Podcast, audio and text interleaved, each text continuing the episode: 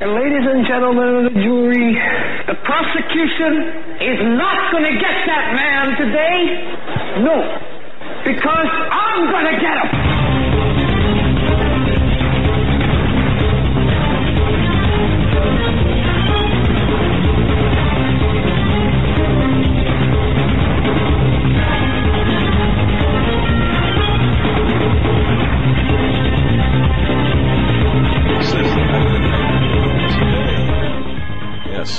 Right into the Hagmann and Hagmann Report, where we have a great episode planned for you folks.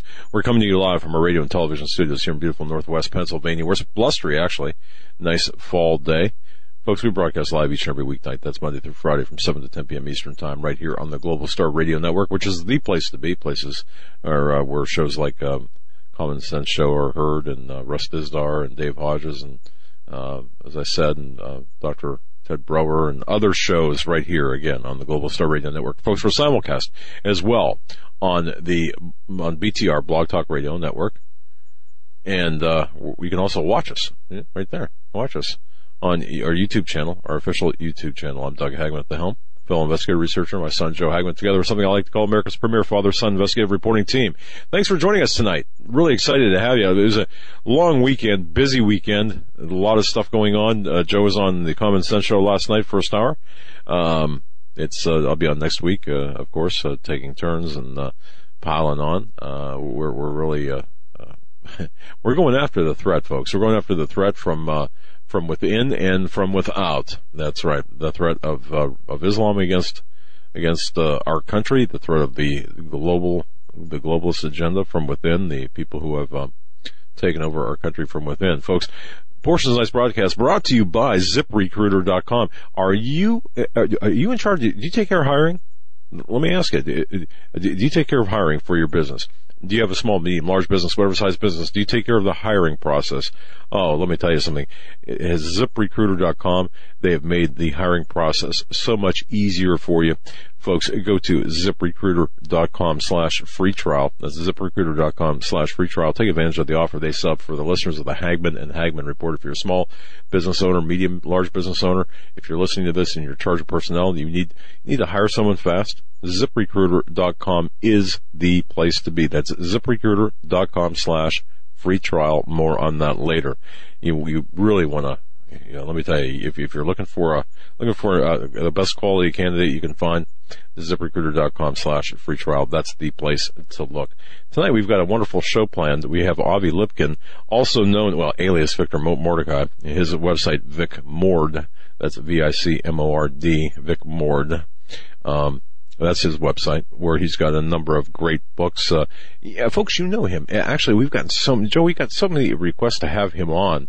Again, we've had him on in the past and we've used, actually used sound clips from, from the show, uh, that he was on. He was so prescient with respect to the threat of Islam, the, the sword of Islam, the, uh, uh, you know how re- religious or religions of love versus religions of hate, the, that entire, that, that whole ideology there. And of course, many, he's got many books at his website and, uh, uh, you can support Avi Lipkin through his website. You can purchase his, his books. You can schedule any kind of speaking event. You can write to him right through vicmord.com. I'm going to toss it to you, sir. Yeah, and it's, uh, uh folks, if you go to hagmannreport.com, um, John Robertson and Sergeant Tim did a fantastic uh, write up for tonight's show. Yes. Um, Thank you, by the way. and we want to give a special shout out to Mike Spalding for help setting this up. Uh, we do appreciate uh, your help and, and input as well as John Yeah, Robertson. uh, When John called, he said, uh, Avi Lipkin, uh, what do you think about getting him on? I said, oh yeah, man, you know, we've been trying like, you know, forever to, to get him back on and, and, uh, absolutely. And it was like the next day, it was bam, ready to go. So thank you, John. Thank you. Thank you folks for, yeah, and uh, you're going to want to hear this, man. Yeah, we we met Avi in Florida in Yeah. um, a few years ago at the Prophecy in the News conference. He doesn't remember. He's, you know, Pro- he's- probably not. No, he's, he's He a does, um, guy. a, a lot of uh, trips to Israel. He he takes people to Israel and, and does tours and, and historical and and other type of events there. And he's got his finger right on the pulse of what's going on in the Middle East. We talked to his son, I think, right? Well, wasn't that? Yeah, yeah. Okay, ended up talking to his son as well.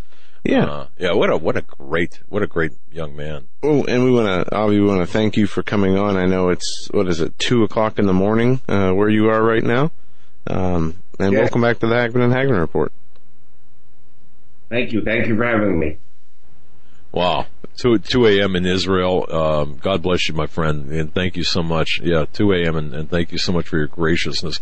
Uh, folks, we don't, we don't pre-record, uh, our show. The live is, is the best, and, and, uh, God bless this man for, for staying up and for, uh, being part of the show. Absolutely. Uh, Mr. Lipkin, where would you like to start tonight? There's so much going on, um, in the news pertaining to Israel, pertaining to what's happening in the Middle East with, from the, stemming from the Arab Spring to, uh, the war and conflict we see in Syria. Um, there was news about the UN resolution about the Temple Mount in Jerusalem last week. Uh, there's a lot of, a lot of places to go. Where, where do you want to start tonight? Well, you know what? Let's start with the Temple Mount because this is a classic example uh, of globalist um, misbehavior. Uh, it's not just globalist. Uh, the United Nations represents um, 200 nations. Uh, the United Nations represents uh, the whole human race, basically, of which two thirds are pagans. That's the Hindus, the Buddhists, the Muslims, and the communists. Uh, and so uh, the Christians and the Jews, or when I say Christians and Jews, primarily Christians as far as numbers, are about 2 billion people. And the UNESCO decision that the Jews have absolutely no connection to Jerusalem is so crazy uh, that it should have all Christians up in arms because if the Jews don't have any connection to Jerusalem, neither do the Christians. And this is a uh, direct assault on God Himself. And uh, one of the things I wanted to share, as you probably know, uh, I uh, am forming a Judeo-Christian political party to run for the Israeli government elections for the Knesset, and uh, we've had some, I don't want to say globalist problems even here in Jerusalem with a with what I call a, uh, I don't want to know if I should call it socialist leadership in the Ministry of Justice, holdovers from the socialist period. Uh, even though Netanyahu is the prime minister, but still you have socialists who have been entrenched uh, in government ministries, and so we've had even problems with them. Uh, but the party will be registered, God willing, within a few weeks, um, and then we will be in the running. But anyway, the point is, in 2006, 10 years ago, uh, I went to meet with the Vatican ambassador to Israel, uh, Archbishop uh, Pietro Sambi, and um, he said, I have only five minutes for you. And I said, all I need is five minutes. I'll give you my books, CDs, and DVDs, uh, study them, and then send them off to the Vatican Library. Uh, you have to remember that uh, we have uh, an 8% Christian population in Israel, but of the 8%, 4% are Catholic and 4% are Greek and Russian Orthodox. Uh, we just don't got no uh, white Anglo-Saxon Protestants in Israel. So if I'm forming a Judeo-Christian party, I must uh, notify all the sectors involved. And anyway, so we had a, a good meeting. It was an hour, it wasn't five minutes. And um, uh, he told me something in confidence that I should not tell you now. But the fact is, he died from a medical op- uh, procedure which failed. So since he's dead, I can tell what I promised not to tell. Um, he was telling me that the Vatican uh, is a country. Vatican uh, is based in Rome, and uh, the Vatican ambassador's job is to serve as a conduit of information between uh, Rome and the Catholic and the all the different Christian denominations in Israel, uh, the Jews, the Muslims, etc. And so he told me about a meeting that he had had with uh, the Islamic uh, leadership in Jerusalem called Waqf. Waqf is W-A-Q-F. They are the trusteeship in charge of the Temple Mount. And uh, they were pushing him into a corner figuratively and saying to him, you know that uh, these Jews have a wild imagination and say that there was a temple on the Temple Mount. And we all know there was never a temple on the Temple Mount. And uh, it, by the way, it is an interesting point that I have tour guide pamphlets of the Waqf from 1925 and 1962, um, which said until then that, that, there was a temple on the Temple Mount. Um, but after 1964, and the formation of the PLO, the Palestine Liberation Organization, uh, all of a sudden they started to revise history. And this is what's happening. This is a revision of, of history, is uh, things that are not true.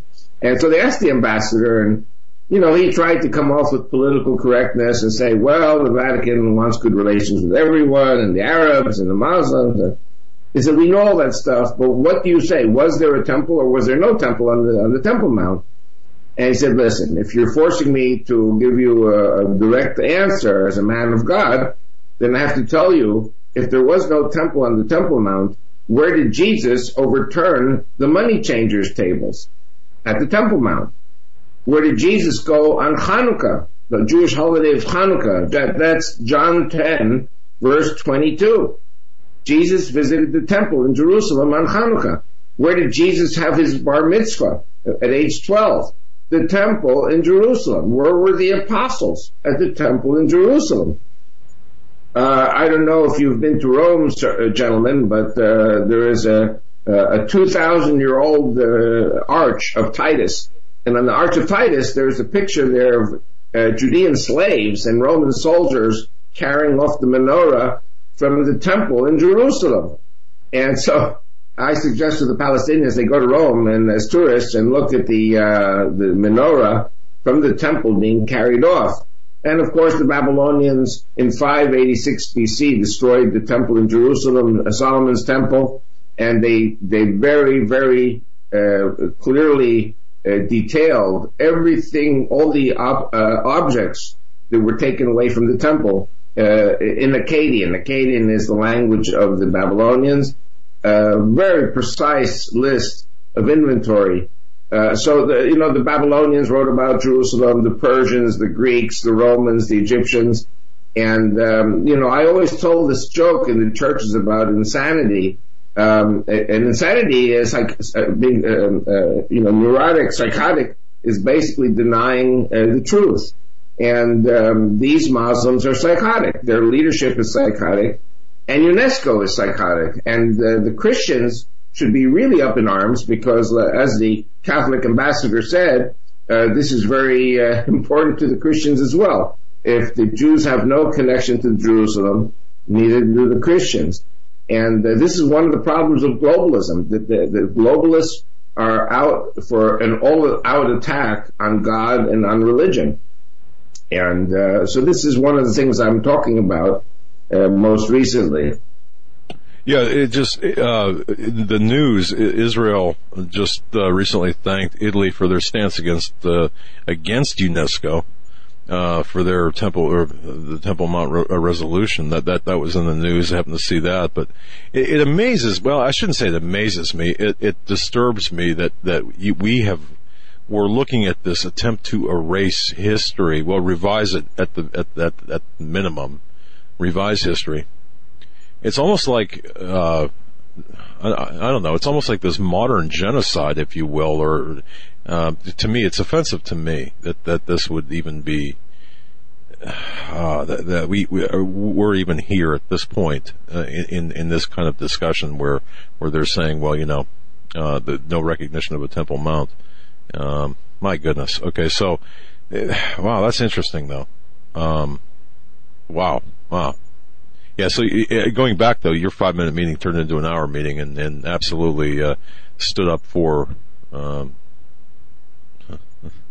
I, I, I, that just blows my mind, uh, Avi. It really does. Wow. All right. And I, have enough. Uh, you want? Go ahead. Uh, so, you know, so, um, uh, the, the, there is. Yes, I, will just say this: there is a delay here. Uh, so we, uh, the there, there's a like a maybe a, a 30, 30 or half a second delay, and I, I apologize for that. Go ahead. Go ahead, Avi. That's fine. That's fine. We have two hours to work the problem out. um, I, I wanted to share something very, very uh, newsworthy, very uh, earth-shattering. Uh, and you know, I have to tell you, as you probably know, I, I have an American accent. I, am an American. I'm an Israeli. Uh, I pay taxes to both countries uh, give unto the Lord that which is the Lord's and give unto the two Caesars that the two Caesars are stealing from you. Uh, anyway, um, I was born in the U.S. Uh, in 1949. Uh, in 1962, I was 13 years old, uh, a very avid stamp collector, still am. And uh, the United States Post Office came out with a, ser- a set of stamps commemorating 100 years since the American uh, Civil War. And one of the stamps was about the Battle of Shiloh. Okay, so we're talking about April 1962. Now, I was 13. Uh, I was not uh, really very educated uh, as far as the Bible at that time, and uh, so I always thought Shiloh was in Tennessee, and I didn't think that the, the name Shiloh refers to a place in the Bible in the land of Israel. Uh, in 19, nobody knew either uh, where it was. it was in Jordan at that time. And uh, in 1967, uh, we had the Six Day War imposed on us by the Jordanians, the Egyptians, and the Syrians, and we liberated uh, the Judea, Samaria, what is known as the West Bank. And um, so that's five years after the stamps issued by the American Post Office. And so the Israelis uh, started looking for the biblical sites because this was, we didn't know how long we were going to be holding on to the land. Uh, we thought that the Arabs would finally uh, admit that they were wrong, make peace with us, and uh, we would return all the territories so that we have, were forced to take in wars of self-defense.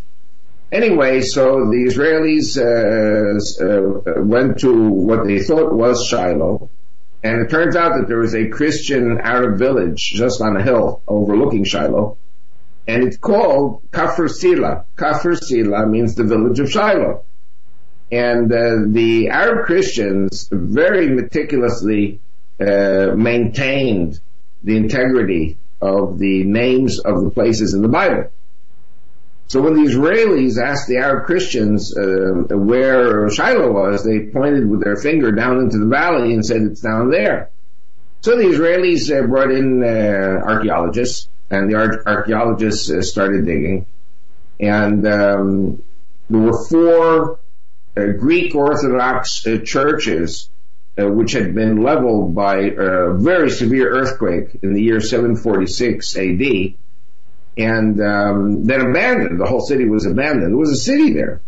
It was a Greek city, and um, they found a mosaic six feet down at the entrance of one of the churches, which said, "May the Lord Jesus bless the people of Shiloh." Bingo. So we knew that this was where Shiloh was. Now, why is this important? Because there are people known as globalists, or people known as socialists, or people who don't believe in the Bible, or the Muslims, who say that all these stories in the Bible are myths, that they're all fairy tales. And uh, in fact, if these were myths and fairy tales and Shiloh never existed, then guess what? The prophet Samuel, who was from Shiloh, did not exist. King David did not exist. King Solomon did not exist. King Saul did not exist.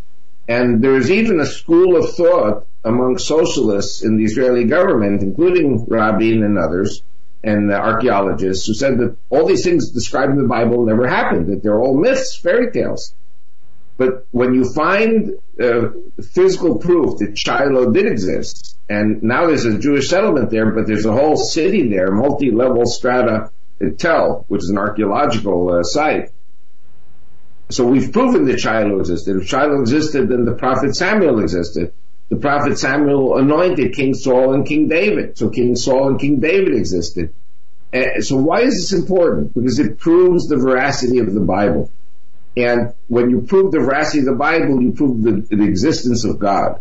And this is something which, if you are a Jew or a Christian, is extremely critical to every Jew and every Christian, every person who believes in the God of Abraham, Isaac, and Jacob, to prove the veracity of the Bible. And my son Aaron uh, is now producing his third DVD uh, on proving the veracity of the Bible. My son Aaron, who is the CEO of Lipkin Tours, and if people go to lipkintours.com, they can find out more information about these uh, DVDs. Uh, they're also being sold very, very successfully by prophecy watchers, uh, Gary Stearman and Bob Ulrich.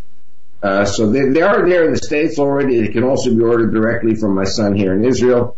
Uh, but the point I'm saying is that UNESCO obviously would come out and say that there was no Shiloh. And uh, when when you look at other places in the Bible that we know were holy holy sites for the Jews and for the Christians, um, and of course UNESCO disagrees. Uh, one another site is uh, Hebron. Hebron is the site, the cave of the patriarchs and matriarchs where they are buried. Um, you know, the, the UNESCO came out and said this was a Muslim holy place. But the fact is that uh, Muhammad was buried there. Uh, Ishmael, uh, Hagar, uh, Esau, none of these people were buried there. Uh, they were all killed in battle, and their bodies were eaten by the vultures. The only people who are buried in Hebron are Abraham, Isaac, and Jacob, and Sarah, Rebecca, and Leah. So uh, the tomb of the patriarchs is holy only for the Jews and Christians, not for the Muslims. But UNESCO says it all in reverse, upside down. Wow. They, you know, that, that's the way it is too with, uh, with, with Islam. It's almost as if, um, I don't know, it's, it's, it, they've got, they're laying claim to, to places or holy cities like Israel or, uh, uh, Jerusalem, uh, where they've got really no business to, no legitimate business to lay claim to. Shiloh, very interesting, by the way. Um, yeah, changing the narrative of the Bible um, or, or Shiloh proving or, or substantiating the, the veracity of the Bible, of course, and the, the Christian Bible. And, and wow. So uh, I just want to give out that website again, folks. Lipkin Tours, L-I-P-K-I-N Tours dot com, Lipkin Tours dot com. Go ahead, go ahead, sir. Uh, also, I wanted to add one more thing, and this is something that will lead, um, I think, to the end of Islam. Um, if you uh, know your Bible, you know in the book of Numbers uh, that there was a story there about an Israelite prince and a Midianite princess who was basically a temple whore uh, at the Black Stone in Mecca. And I've written a book about this called Return to Mecca, that the Israelites were there. Uh, the Israelites were being seduced by these um, Baal worshipping um, pagan tribes. And that's actually the reason in uh, the book of Numbers uh, Numbers 15, 37 to 41, that the Jews are commanded to wear what they, we call the prayer shawl, the talit, uh, to remind us not to go whoring after the other gods. Uh, anyway, so um, uh, this, I believe, all took place at the what is today the Black Stone in Mecca. Uh, our uh, tent of the meeting at the tabernacle was probably, I mean, it's a theory that I'm espousing. Nobody else is saying this. It's in my book uh, Return to Mecca. Also, I did a uh, DVD with Chuck Missler called The Case for Mecca. Anyway, so the uh, grandson of Aaron, uh, who was also a high priest, Phineas, uh, skewers the Israelite prince and the Midianite princess in the middle of a sexual act, um, and stops a plague which killed 24,000 people. Um, and then after this, a few chapters later, there's a very big battle, a very big war in which five Midianite kings uh, come and march against uh, Israel. And uh, one of the kings is his name is the Rock, and he's the father of the princess who, who was skewered by Phineas, so he gets killed also. And uh, then, of course, the Israelites have to flee, uh, basically flee from Arabia up to the north to the land that God promised to Israel. And uh, one of the things that I talk very, very much about is that this black stone it was a very evil place. Um, also, people were sacrificing their children on the altar of Molech. Uh, there were homosexual acts. There were acts of bestiality, sleeping with animals. Uh, all kinds of crazy stuff went on at this Black Stone. And um, you've heard of ISIS. ISIS has said that Muhammad. ISIS has said that Muhammad had no right to incorporate the Black Stone into Islam if you know the history of Muhammad's conquest of uh, Arabia, uh, it was important for him to take possession of the Black Stone to consolidate his power in Arabia. So now ISIS is coming and saying they're going to blow it up because uh, as they blew up the, the Buddhist uh, statue in Bamiyan province in Afghanistan, and just as they blew up, uh, you know, pagan temples in Palmyra, uh, you know, Islam uh, believes that it is supposed to destroy any pre-Islamic artifacts or pre-Islamic books or pre-Islamic faiths. Um, And so uh, this is something we need to think about for the future. It'll be very interesting uh, if ISIS, or shall I say when, ISIS takes over Saudi Arabia and blows up the Black Stone, which is basically the holiest place for you know run-of-the-mill Muslims, the regular Muslims. But uh, ISIS considers itself so purist that uh, they're going to blow up their holiest place, basically cutting off the head of the snake. And you, you talk about this in your book, I believe, correct? Uh, your book, uh, um, let me pull it up here. Uh, Islamic Rivalry, correct? By the way, Return to Mecca is on Kindle also. Okay, returning back. That's right. All right. So, yeah, folks, uh, visit Vic Mord, V-I-C-M-O-R-D. It's linked off of HagmannReport.com there in the in the um, article itself. Very fascinating. Uh, and. Mr. Lipkin, we are coming up against uh, a break. We take a break. Um, halfway into each hour, and then at the top of the hour, it's about three minutes long.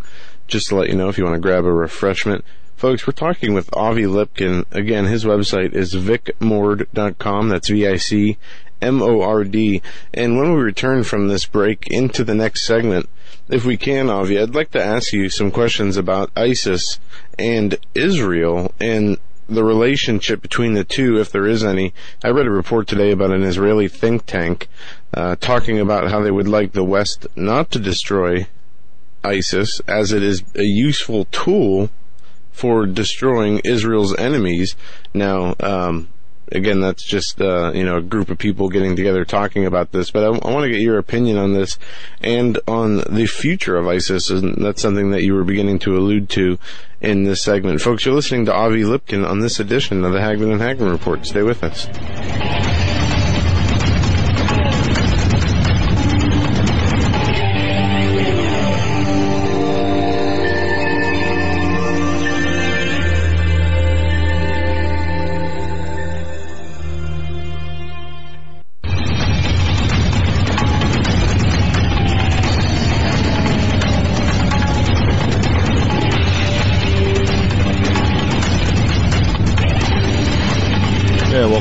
Folks, to this edition of the Hagmann and Hagmann Report. Our guest is Avi Lipkin. His website, Vic Mord, that's V-I-C-M-O-R-D, vicmord.com.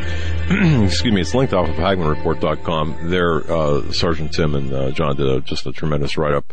And Avi Lipkin is a guy that we have a lot of respect for. He's a, he's a man of character and integrity. Starting a, uh, his uh, party in Israel. His, an interesting first couple of minutes with with Avi talking about how um, uh, he's setting up a new party, and of course that's going great. That's going very well. And, it, it, it, born in the United States, you could tell. Okay. However, living in Israel right now, where it's uh, about two thirty in the morning in Israel, we thank Avi tremendously. I mean, from the bottom of our hearts for doing this interview live uh, because it's just a. I mean, it's a tremendous uh, burden. Let me tell you. Um, for you know it's a gift of time that we really appreciate and our I know our audience appreciates. Staying up with Avi are people in that area? We've got listeners right now in Germany checking in with us France. We've got uh, uh, just a number of people checking in saying yeah it's late here too uh, or early in, in, various parts of Europe. So welcome listeners who are listening to this live. Folks listeners uh, go to uh, Vic Mord V-I-C-M-O-R-D dot com. Check out Avi Lipkin's array of books, DVDs, also lipkintours.com. That's right. You need to support this man and his mission. You need to support him in his mission, Joe. Absolutely. Um, before the break, we were talking about a number of things from the uh, Temple Mount to uh, ISIS and uh, what's happening in in Israel and the Middle East. We have the Arab Spring that has you know, toppled nations and leaders that continues to uh, spiral out of control in Syria. We have ISIS uh, that is their ongoing battles uh, trying to take back Mosul in Iraq, and from Iraq to Syria, we have just a, a, huge problem in conflict in in the Middle East. Uh, Mr. Lipkin, how can how do you see this playing out with with ISIS, the U.S., and uh, as you said earlier, alluded to, you know, with Saudi Arabia uh, becoming a major factor in this? do you see this? Um, is this being allowed to turn into this huge international conflict, or is this happening organically? Well, uh, I've written um, seven books. My seventh book deals specifically with what's happening now with ISIS. And uh, firstly, we have to uh, look at um, I call it the the the, the vicissitudes uh, of American policy. Uh, America has um, alienated itself uh, from both the Shiites and the Sunnis uh, a number of times. Uh, America seems to swerve back and forth between supporting the Shiite Iranians and the, the Sunni Arabs, and this causes a lot of anger. And ISIS is basically born out of the American um, betrayal, as the Arabs see it, of Saddam Hussein. Don't forget, Saddam Hussein um, went to war against Iran in 1980 and from 1980 to 1988, uh, there, we see here the death of two million Iraqis and Iranians.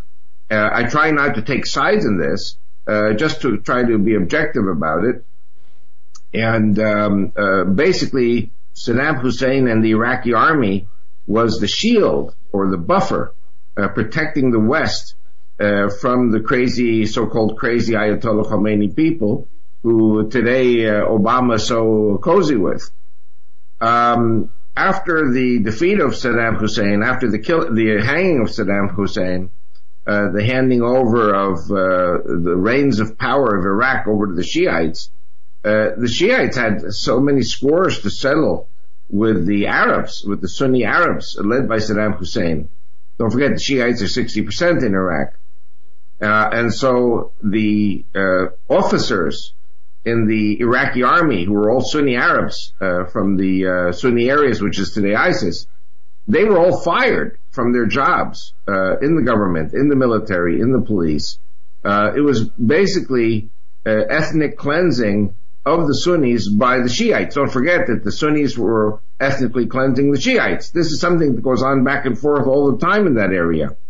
Uh, today we see, for example, that there are fears of the Sunnis that the, the Shiite militias backed by Iran are going to ethnically cleanse the Sunnis who remain in Mosul. Don't forget, in Mosul you had Christians and, and Shiites and Yazidis and Kurds, and the uh, ISIS people got rid of everybody.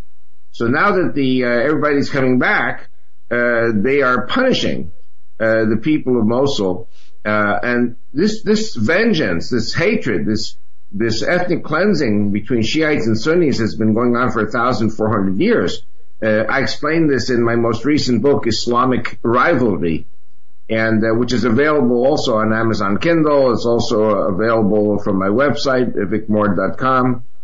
Um, but, but the point I'm saying is that as a result of this uh, Shiite persecution of the Sunnis, especially uh, the former Saddam Hussein uh, military officers, um, uh, so th- there were people in Washington who said, and in Europe said, we have to give jobs uh, to these Iraqi officers. So we will give, give them weapons and arms and training. And then the whole thing got out of control and it became ISIS with the fanatic Al Qaeda group. Don't forget, Saddam Hussein uh, was very allied with Al Qaeda. Uh, Saddam Hussein uh, and Al Qaeda together blew up the Oklahoma City uh, federal building, something I covered in my first uh, three books, um, which of course the media covered up apropos the American elections uh, that Bill Clinton covered up the Oklahoma City bombing. Said Terry Nichols and Timothy McVeigh uh, were Christian militia. No, they were Muslims. They were working. You, you know, uh, Avi, Avi, I, if I can, if I can anyway, just address it, some, if I can just address something there, books are not covered uh, in the American media. And, uh, you know, Donald Trump, I'm surprised. I sent all this information to him. He should be explaining how the Christians were blamed for the Oklahoma City bombing when it was a Saddam Hussein Al Qaeda bombing. And the Democrats are saying all along that there was no there was no connection between Al Qaeda and uh, Saddam Hussein. Well, that's completely false. I prove it in my books. Anyway, so you're, ISIS you're, you're right. basically you're right. Yes, yes. I, I, just want to reaffirm something with our listeners. Our listeners, some some people who listen to this who, who are believe in the globalist mindset. Look, folks, we understand that, oh, and we understand the nature of this insidious globalist mindset. You know, and we also understand when Alex Jones and Infowars says, "Look, you know, uh, not, um, you know, the inside operation aspects of, of, attacks like this." But I worked with um, Joe and I both worked a, a surveillance case in New York City that, well, John, or I'm sorry, in Boston, uh, after John Doe number two, uh, the, the, guy that got out of that truck with, uh, with Timothy McVeigh, who was a member of Saddam's Iraqi Republican Guard. And I saw the, I saw the tattoo on his, I mean, I was face to face with this guy. All right. In, uh, in the streets of Boston. I, I, just want people to understand this. While the, the, the marionettes might be, you know, um, be guided at the higher levels, at the lower levels, yeah, you've got a member of Saddam's uh, um, Iraqi Republican National Guard or Republican Guard um, with uh, with Timothy McVeigh, and I did a surveillance on this guy. I could tell you he exists, and I could tell you, I mean looking in his eyeballs at his tattoo, and and there was no soul there. Uh, but but so what you're saying, what Avi Lipkin is saying here, is absolutely 100% true. Not that he needs our vindication or authentication. It's 100% true, sir. I didn't mean to interrupt you, but I really wanted to drive that point home because there are layers upon layers of deception here, and people have to understand uh, the the role in the Oklahoma City bombing. Go ahead, sir. Yes, well, indeed, I was in Oklahoma City when all this happened. Um, uh, I wrote about it in my first book in 1997. Is Fanatic Islam a Global Threat on page 265. Uh, I also wrote about it uh, in my third book, Islamic Threat Updates Almanac, uh, in 2003, uh, when it turns out that, uh, did you ever hear of Jayna Davis? Oh yeah, yes. In fact, I did some of the work after her, after she published the book. Um, I met with, uh, uh, uh, uh, David Schippers, her attorney, and the the guy that uh, headed the impeachment of uh, of Bill Clinton. And David Schippers wrote the forward to the third terrorist, and I also collaborate a little bit with with Jayna Davis, with Miss Davis, on her book, The Third Terrorist, subsequent to this publication, to verify some of the facts, new facts that came in subsequent to the publication. Yes, sir long answer to a short question. So anyway, in my third book, 2003, Islamic Threat Updates, I quote Jayna Davis with her investigative information and proofs that uh, Terry Nichols actually trained in the Philippines with Ramzi Youssef. Ramzi Youssef was the architect of the bomb, uh, the truck bomb in New York City and the first attack on the World Trade Center in February 1993. And uh, all of these things were covered up by the Clinton administration. Frankly, if you ask me, I think it was treason. Uh, the, gov- the, the, government of Bill Clinton was guilty of treason. Um, my friends, and I don't want to mention names, but my friends in Oklahoma City are very afraid to touch this whole subject uh, because they said to me that the Clintons actually killed um, the, the, the, Clinton administration killed anyone who came forward uh, in Oklahoma City with uh, the real evidence of exactly what happened. In other words, the agenda was uh, not to allow this subject to get out of hand. Uh, this uh, was going to be pinned on Timothy McVeigh and Terry Nichols as internal Christian terrorism, when in fact this was Islamic terrorism. So the Christians get blamed for something they're not guilty of. And I'll tell you, as a Jew, I'm very sensitive to these calumnies. You know, the Jews get blamed for so many things. Here, the Christians were getting blamed. And I'll tell you something, it wasn't Obama who started the downfall of Christianity in America, it was the Clintons. And uh, here you have Hillary Clinton. I'm, again, I'm, I'm very upset with with uh, with Trump that he's not using. I sent him all this information. Uh, the Clintons are guilty of uh, so many tremendous cover-ups.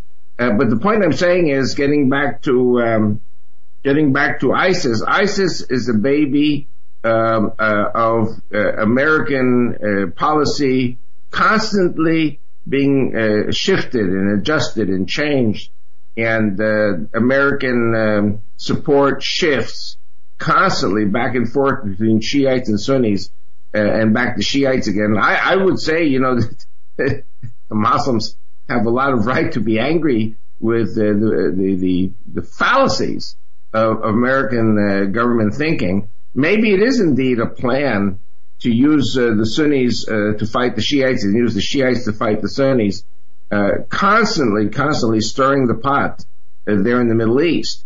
And Israel, you know, you asked me about Israel and ISIS. Israel's right in the middle, uh, and both the Shiites and both the Sunnis hate Israel, want to destroy Israel, and Israel has to find ways to maneuver itself in this situation. Exactly. You, you, know, you yeah, and you cover the, and I just want to reaffirm this. You cover this in your book, Islamic Rivalry, correct? Or is that? I mean, I, I know, I, I, know your your book that you wrote in 1999 covers it, but Islamic Rivalry covers this as well. Yes, very much, and it's very up to date. There is nothing outdated in it. The book also talks about something else which is very important, and that is the role of Russia and uh, to make a very long story very short, Russia has been fighting the Sunnis for a thousand years. Uh, the Sunnis, the Turks, look at Russia kind of like Hitler. Um, uh, in 1854, uh, the Turks claim that the Tsarist Russian army killed three million Circassians in what is today Sochi. And so, you know, uh, it's a thousand years of hatred, and the Russians, for that reason, uh, have chosen the Shiites as their allies, and um, and uh, America uh, has chosen the Sunnis. Don't forget that the Americans uh, and the British, uh, you know, NATO in the Cold War used the Taliban in Afghanistan as a tool to defeat the Russians, and it worked. So America here is supporting the Sunnis to defeat the Soviets, which worked, um, and what we see today in Syria basically is that the Russians are working with the Shiites uh, because these Sunnis are, are, sworn enemies of Russia for a thousand years. You, you, you know what, Avi, uh, if you can help us unravel um, because unravel what's going on in Syria too. At, at, when you feel led to do so because there is so much mis, I mean, there, there's, there's lie after lie, layer of layer of lies with respect to what's going on in Syria. And, and I had written many articles for CanadaFreePress.com and for our website and talked much about this. Um, I, I, truly believe that America and Russia will be face face to face um, at war over Syria. World War Three or the the, the, the Great War is going to begin in Syria, in my view, um, with Russia. Uh, so, so, if you can untangle that mess for us at some point, but but we're it, it just seems like everything you've written about. You, you, I think your was your your first book was in '99, wasn't it? 1999, uh, Return to Mecca. Was it your first book, or was that? In, in, in no, no, no. It's Fanatic Islam: A Global Threat was my first book in 1997. 97. Okay, I'm sorry. Uh, and folks, 1999 was my second book, Christian Revival for Israel Survival, where I talk about the shrinking of the Jewish community in America and the outrageous growth of Islam in America. Okay. And and of course you, your latest book uh, last year Islamic rivalry uh, is, on there. And, yeah okay. Um, and, and, by the way I, I, I, like when people ask me this. Well how do you prefer where do you prefer people purchase your books either at your website or via Amazon? What, what's your preference if they're going to order a hard copy? Whatever whatever is easier the important thing is that the message get out.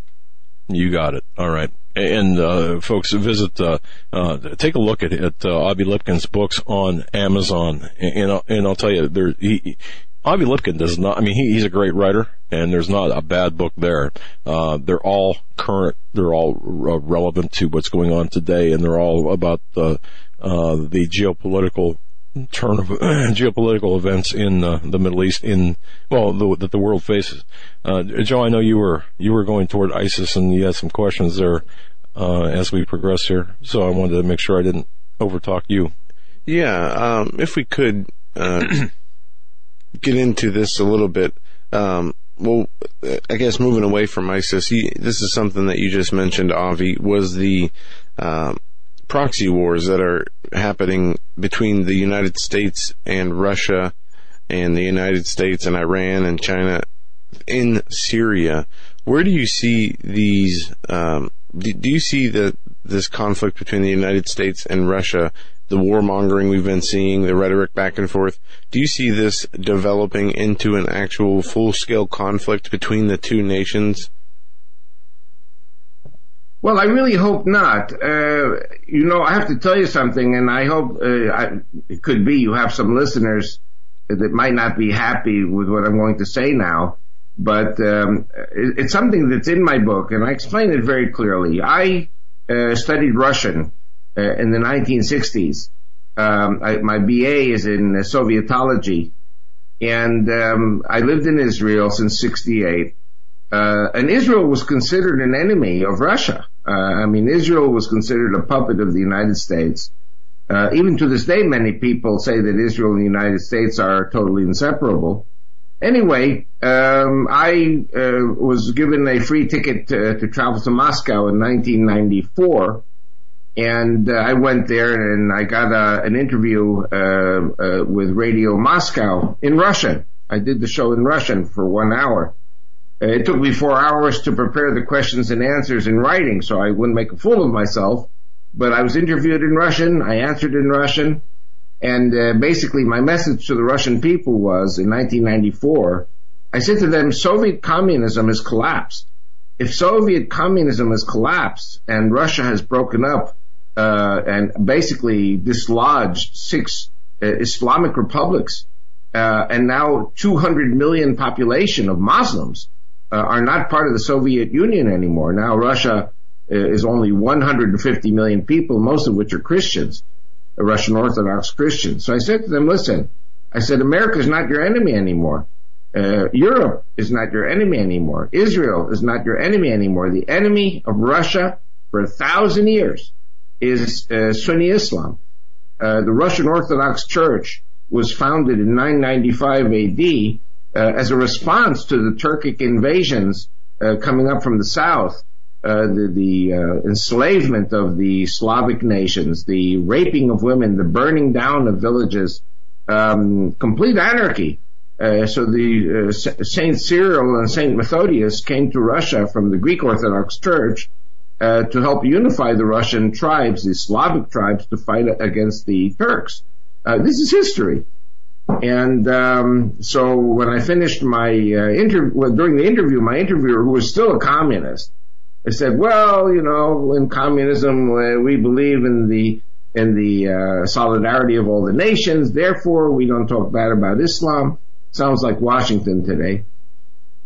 And I said to him, "Listen, don't give me any of that baloney. You've been fighting this, the the Muslims for a thousand years, and the Mother Russia." Which is Christian, has to, you know, defend Christianity and defend Western civilization, uh, just as the European, just as the Americans, and basically just as the Israelis. Um, then after I got off the show, you know, privately, he said to me, you know, you know, you you are right. He said to me, he said that the Muslims are the enemy of Russia. So, you know, I've been following very, very closely, uh, just as the Americans had manifest destiny all the way to the Pacific Ocean so too the Russians have manifest destiny all the way to the Pacific Ocean, going east. And uh, the Russians uh, fought against the Turks, and they fought against the Iranians, they fought against the Mongols and the Chinese and the Japanese. Sometimes the Russians lost also uh, in 1905 in the war with Japan. Uh, so Russia also has uh, a history of expansionism at the expense of uh, other nations. but what we see here very clearly, black and white, is that the Russians uh, have a, a, strong animosity to the Turks and the Sunni Muslims, and the Sunni Muslims have an animosity uh, against the Russians. And that's why the Russians are allied with the Shiites and with Iran. And the same applies to uh, the Chinese. The Chinese have a very big problem with Sunni Islam in China. And I don't know if you remember the massacre at the train station in Kunming a few years ago, where Islamic terrorists from Xinjiang province uh, came in with axes and knives and uh, killed 32 Chinese people in the train station in oh, yeah. Kunming. Uh, yeah, so, did you want to say something? No, no, I, I, I remember that. Yes, yes, uh, very much so. So anyway, so the Chinese and the Russians are allied with the Shiites against uh, the Sunnis. The Sunnis uh, broke away from the Soviet Union. There are six Islamic republics. Uh, and Xinjiang province, which is one sixth of China, is uh, Sunni Turkish Muslim also, and uh, the Turks consider it part of Turkey. you know, the, the map of Turkey, when you go to fe- federal buildings in Turkey and Anatolia, you see maps that go all the way from halfway from China all the way to the, to Morocco. And, uh, I mean, these people really dream about a caliphate and about Islamic repossession of lands which um, uh, they once controlled. Hmm. Okay. So, so the yeah, I, am I'm listening to what you're saying, and, and, of course, you know, you're you're talking about Russia and the enemies of Russia, and of course, our perception. When I say our, the West's perception of our enemies, it seems like we are being um, mentally massaged. When you first started out with, with your with, with, with, on tonight's program, you, you were talking about uh, how history was being revised or is being revised with the Temple Mount, you know. Uh, but it almost seems as if uh, we are currently witnessing this revisionist history take place right now, and, and, enemies are being misidentified, or or at least the the guns are pointed in the wrong direction here in some cases. Is that a fair statement? Because I mean, th- this is a complex stage, but not really. I mean, I, I guess the, the geopolitical stage is complex, but it's not that complex but we're just being misled by the by the media, by the press, and um, and such. And, and you said something which I, I want to get back to on the other side here, if we have the opportunity, and that's that you sent information to uh, the, the Trump camp about um, about uh, well the, the, to assist his his uh, foreign policy. Um, uh, decisions and such should he should he get into in assist system in in, in information debating and such but um, uh, we're being misled everywhere, aren't we? Uh, misled by everyone in power. It, it just seems like.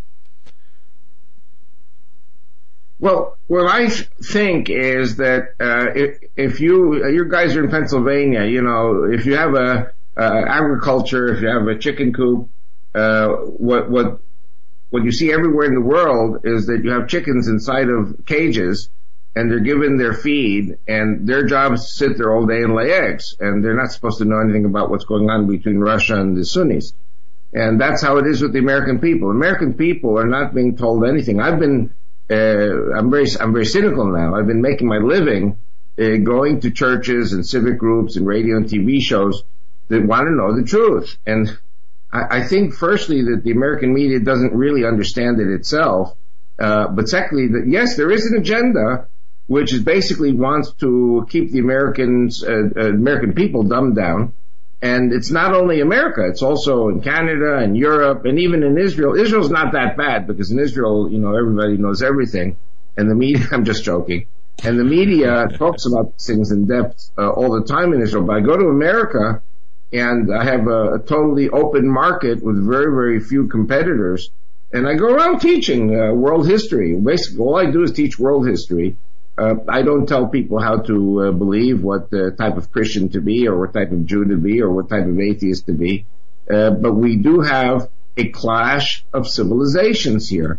And Americans are not being taught about the clash of civilizations. On the contrary, Hillary Clinton wrote a book called The Global Village where she proves that the whole world is basically one village and everyone is together and kumbaya. And that is not the case. Uh, folks, you're talking, you're listening to Avi Lipkin on this edition of the Hagmann and Hagmann Report.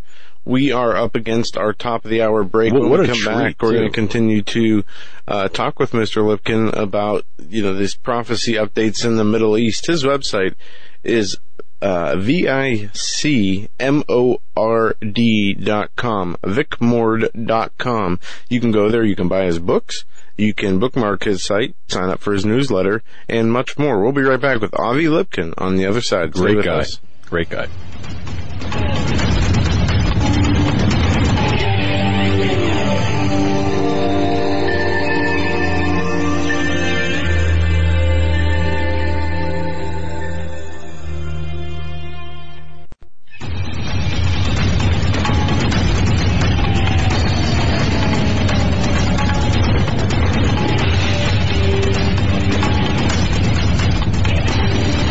Avi Lipkin is our guest. What a tremendous man! As he said, he makes his, uh, you know, he, what he does now is he goes to churches and, and speaks about history, uh, churches and civic events and uh, gatherings to talk about history, the, the, the way it is. And folks, you can find his works on audio tapes, videotapes, CDs, DVDs, and books. Absolutely. You go to Vic, uh, Vic Mord, V-I-C-M-O-R-D dot com. That's vicmord dot com. You can also, uh, also put this in your browser as well. LipkinTours.com. That's his son's endeavor. Okay. But, but we need to support Avi Lipkin. We really do. As, as Christians listening to this, in our Judeo-Christian walk, we need to support Avi Lipkin. We really do. Uh, I've we we have met Avi Lipkin. He probably does not remember us, but um, he's making a difference. He's making a difference in in Israel. He's making a difference in America. He's making a difference worldwide. Well, not too many people can say that. I, you know, I'm sorry, but he's really making a positive difference, and that is a great thing. And of course, I want to say thank you, John Robertson. Thank you so very much for um, uh, hooking hooking us up together. Mike Spalding, also. Mike Spalding, yes, as well. Thank you so much, Mr. Spalding. Folks, before we get back to Mr. Lipkin. I had mentioned earlier about ziprecruiter.com. Let me tell you something. If you're looking for that special person, that one person, or, or maybe more, if you're hiring, do, do you know where to post your job? to get the, the best candidate, ziprecruiter.com is the only place to use Forget about everything else. ZipRecruiter.com slash free trial. That is the place. Posting your job in one place uh, outside of ZipRecruiter, it's, it's not good enough anymore. If you want to find the perfect hire, that very perfect, perfect candidate, you need to post your jobs on all the top sites, and now you can. With ZipRecruiter.com, you can post your job to 100 plus job sites, including social media networks like Facebook and Twitter, all with a single click. You can find candidates in any city, in any industry, nationwide. Just post one time time and watch your qualified candidates roll in to ZipRecruiter's easy to use interface. And it's that device. It's that interface that makes all the difference in the world.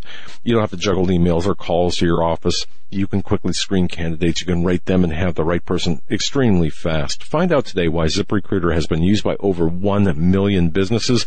And right now, listeners to the Hagmann and Hagmann Report, they've set up something very special for us. You can post your jobs for free on ziprecruiter.com. That's ZipRecruiter uh, for free by going to ziprecruiter.com slash free trial.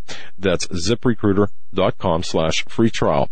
One more time to try it for free. Go to ziprecruiter.com slash free trial. You won't be sorry. And that, uh, how great that is to, to really organize all, everything incoming and, um, incoming job applicants. Now, tonight, Avi Lipkin we have here. It's late in Israel where he's at mm-hmm. or early perhaps, but uh, he's so gracious. It's 3 a.m. there now. Yeah, giving us a gift of his time. And again, we need to support Avi Lipkin, his mission. We need to support him through the purchase of books, DVDs, but, but just support him because he's making a difference, a positive difference in the world of well, the Judeo-Christian world. Mr. Lipkin, uh, or Joe, I'll give, we, it to, give, it to, you. Yeah, we have Mr. Lipkin until the end of this hour, uh, this segment and the next, and we want to get into a number of uh, things that we have not discussed. We talked about ISIS. We talked about Russia. We've talked about a number of uh, things about the Middle East. Um, a couple of questions I wanted to ask you, Mr. Lipkin. One, um, if we could here go to the U.S. and looking at the current administration and what we have seen them do with the dealings with Iran. What do you make of the Obama administration's um, buddying up to Iran, uh, taking away the sanctions, giving them, you know, money, um, and kind of, uh, you know, normalizing relations with, with a nation that, um, you know, is basically listed as, as one of America's uh, top enemies? Well, that's a very excellent question. Uh, I like to talk about it because it's so crazy. Um, my wife Rachel, uh, we're both 67 years old, my wife Rachel just finished uh, working uh, 30 years in the Israeli uh, Israel radio services. Uh, her job is basically intelligence work uh, to monitor the broadcasts of all our neighbors. And um, so um, she picked up broadcasts, numerous broadcasts from the Islamic world, especially Saudi Arabia. Uh, you have to remember Saudi Arabia is a country of 17 million Sunnis and 2 million Shiites who are disenfranchised and dispossessed. But anyway, 17 million Sunni Saudis control the world.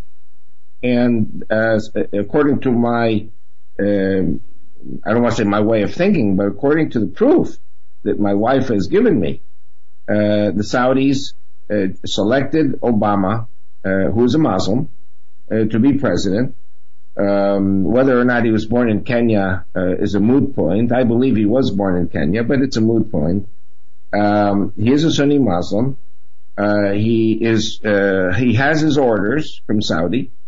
Uh, also, I'd like to say to people that uh, there's a, uh, a YouTube produced by a, a, Baptist pastor in Florida, Carl Gallups, and it's a three-minute YouTube about me and my wife and information that she picked up proving that Obama is a, a Saudi plant, and this YouTube is called Saudi Plant, and he has three tasks.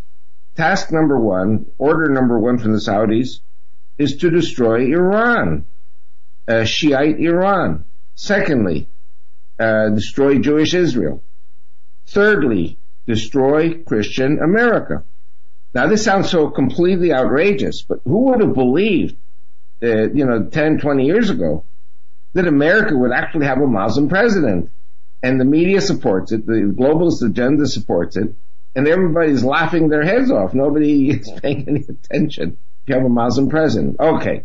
So let's talk about how, uh, how he's going to destroy Iran, how he's going to destroy Israel, according to his plan, and how he's going to destroy America. And I'm going to give it to you in like 30 seconds. Uh, this whole uh, agreement uh, with Iran not only gives Iran over 150 billion dollars of released funds, Articles 75 and 76 of the agreement give Iran the hydrogen bomb. Now there are no peaceful uses for the hydrogen bomb, which is fusion uh, with fission, with uranium, okay, there are peaceful uses, but fusion, hydrogen bomb, there are no peaceful uses. Why is he, why is Obama giving Iran the hydrogen bomb? And that is in order for Iran to nuke Israel, maybe Saudi Arabia too. Um, now, if Iran tries to nuke Israel, Israel's going to know about it just in the right nick of time. So then Israel is going to have to destroy Iran. And so what better way is there to destroy Shiite Iran and Jewish Israel than to kill two birds with one stone and, and set the two countries up in a war situation? Give Iranians the money they need. Give them enough rope to hang themselves. Give Israel $30 billion in armaments over 10 years so that Israel hangs itself. And then you're only left with the third problem, which is to Islamicize America which the Obama administration and the Clintons and George W. Bush, forgive me for saying it, uh, were all stooges and slaves of the Saudis. And that's how we went from zero Muslims in 1970 to 30 Muslims. In my opinion, there are 30 Muslims, 30 million Muslims in America. The Jews are, are not uh, number two anymore. It's not Judeo-Christian America anymore. It's Christian Islam. And, uh, which means, isn't it wonderful one nation under God and Satan? Because you know Allah is Satan. I don't know if you know that. Sure, yes. I have a three year jail sentence in Switzerland for saying that. Uh, so, you know, like, uh, you have to call a spade a spade. Allah is Satan. Islam is a criminal psychosis. And Saudi Arabia needs a Muslim president in Washington to destroy Shiite Iran and Jewish Israel. And and Obama was the and and forgive me for revisiting this because we had talked about this in, in previous programs. And, and, by the way, folks, we had Carl Gallups on last week. Uh, uh, tremendous. Uh, that that video is tremendous. I would urge anyone who has not seen that uh, video on YouTube by Pastor uh, Carl Gallups to to uh, watch that about Avi Lipkin and his wife. But so okay, Bush was was a wolf in Christian clothing, so to speak, a New World Order stooge, allowed us, or, or kind of paved the way, greased the skids for Obama. Obama really put the uh, finishing touches on the Iranian um, deals. I, I guess. So, just to be clear, what you're saying is he's setting up both Iran and Israel, and to some extent Saudi Arabia to take uh, to, to let them fight it out uh, um, in just this mass plan of genocide. Is is that what you're saying? I mean, so so, so there, there's this nefarious element here where it looks like we're helping or he's helping Iran, but in fact he's giving them, as you as you point out, enough rope to hang themselves, um, giving them the, the money and, and the uh, materials to uh, essentially cause their own destruction through uh, an attack against Israel, who would attack Iran and possibly involve Saudi Arabia. It's it's kind of just that simple, isn't it? Yes, it's very simple. Uh, the Iranians were uh, uh prostrate. Uh, they, they, were in a horrible economic situation until the uh, deal, which gave them all this money, for, you know, from the Western powers. the Western economies now are going to make money working with Iran, but strategically, the idea is to give the Iranians the wherewithal to destroy Israel and perhaps Saudi Arabia. And it's one of the reasons why the Saudis and the Israelis have gotten closer. But, uh, you know, I'm very cynical. The Saudis are no friends of Israel. Uh, the Saudis will want, will use Israel, will want Israel, uh, to go to war against Iran, uh, to go, and now if you go to a war against Iran, you're going to war against Bashar al-Assad, you're going to war against uh, Hezbollah. Hezbollah has 100,000 rockets ready to be fired at Israel at any moment. Uh, Hezbollah in Lebanon is a proxy enemy of Israel. Uh, but I mean, it's not as dangerous as a hydrogen bomb. But uh, you know, uh, you know, so the, are we, the Saudis want to fight Iran to the last Israeli soldier. Are, are we so seeing? I believe yes that there is a plan to destroy Shiite Iran. There is a plan to destroy Jewish Israel. And like I said before, you have this massive infiltration of Muslims in America uh, and suppression of Christianity uh, in order to impose a uh, an Islamic agenda in America. Wow, wow. Okay. Uh, well, my goodness. All right. So, and it's amazing to, when you had mentioned this before about your wife uh, in the intelligence, uh, you know, receiving intelligence about this future president, that being Obama, um, this Muslim president. It, it, just that's just an amazing story. So we are we now at this point in time, here we have Obama appearing to be in his last days in office, at least last legitimate days. He's down to uh, less than uh, two months in terms of being in power in the Oval Office. Um, did he accomplish his task, the three tasks? Although Iran and Israel, of course, are not destroyed, and Israel won't be, uh, but but did he accomplish sufficient, sufficiently what he was tasked to do? Did, did he do a good job? Well, we're talking about world history. World history is not by snapping your fingers. Uh, world history requires uh, like moving a, a, a, giant aircraft carrier. An aircraft carrier cannot you know, turn on a dime. Uh, aircraft carrier requires time until everything is in position to change course. Uh, America is changing course. And uh, in, in that sense, uh, Obama has done a marvelous job uh, you know, there's some people, I go to churches or do radio shows and people attack Obama say he's stupid. He is the opposite of stupid. He's, uh, Obama is brilliant and his brilliance makes him all the more dangerous. Um, and like I said before, uh, he has two months of lame duck and after November 8th, and regardless of whoever wins, and of course I pray that, that Trump wins, but regardless of who wins, uh, uh, Obama can wreak grievous damage on Israel if he wants to, which I think he does. And what I think is going to happen is, you know, the Palestinians are going to rise up in revolt after November 8th uh, in order for Israel to counterattack and to suppress them, at which time uh, the plan of Samantha Powers, who was the American ambassador in the UN, she wrote a position paper 20 years ago for the Clintons, uh, that uh, the U.S. military should invade Israel, attack Israel, and force Israel to accept the Palestinian state on the borders the 567, which would also lead to the destruction of Israel. Uh, so I, I, see here some very, very dark clouds. They're just waiting for us after the November 8th. Even if Trump wins, uh, Clint, uh, Obama can still do grievous damage. And the American people are not aware at all of uh, these plans. How That's naive right. we are, you know. And and uh, scripture and, and prophecy clearly state that in the end times that all nations will will gather together and come against Israel.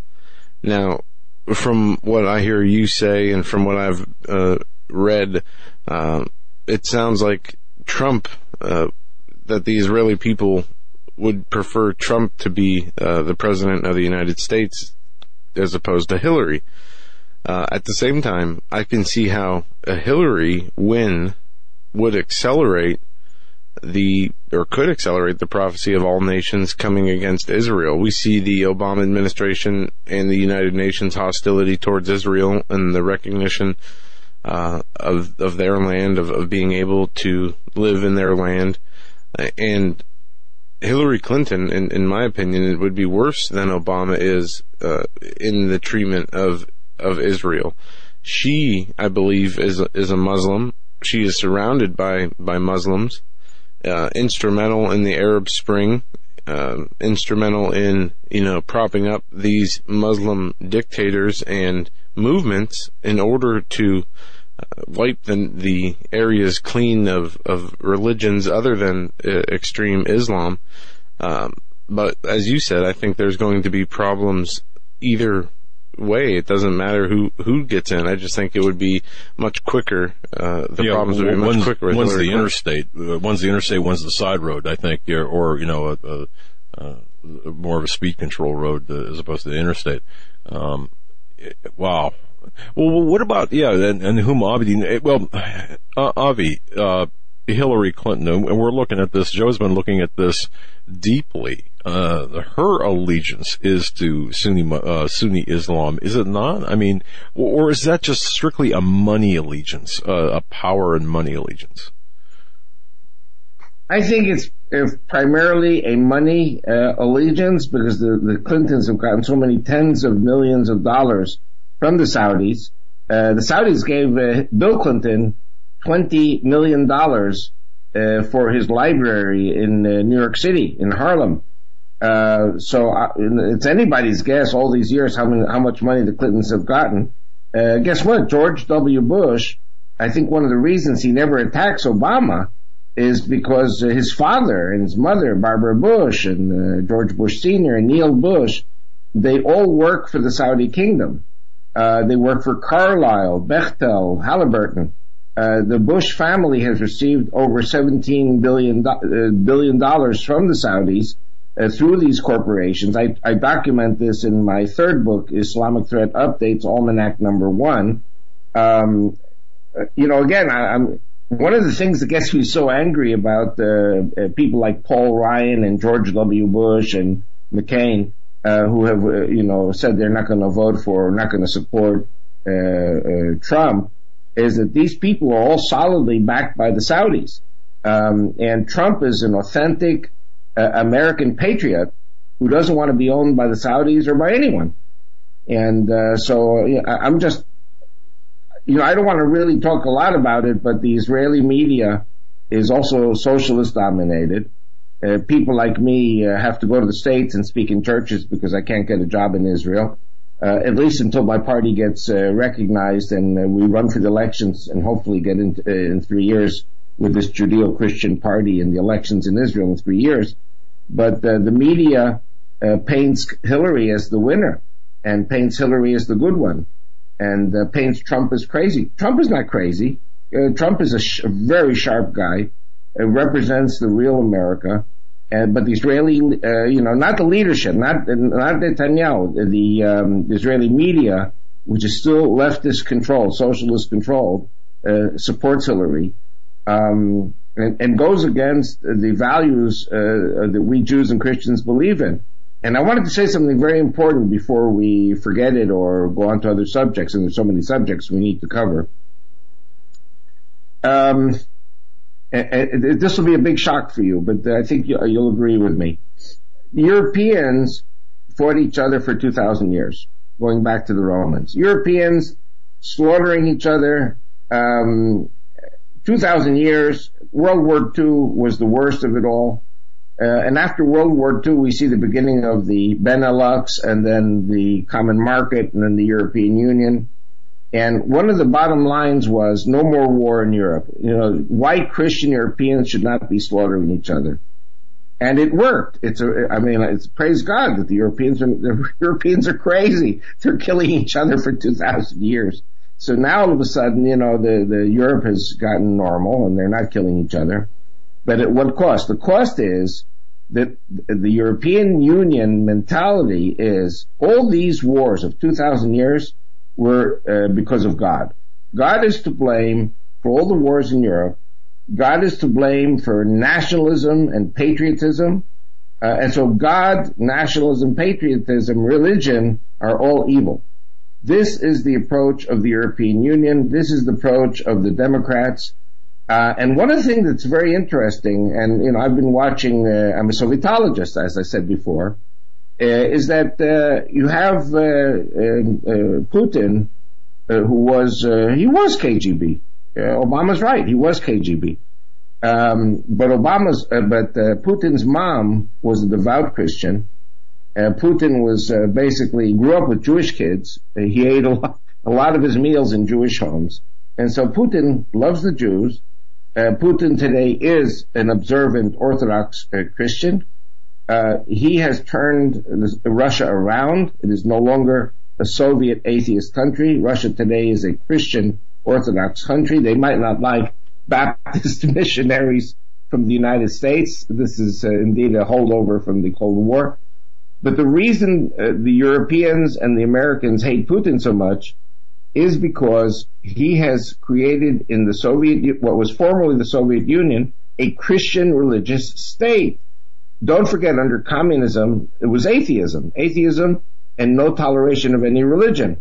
At that time, uh, you know, Russia would have fit in perfectly with the European Union and the Democrats today.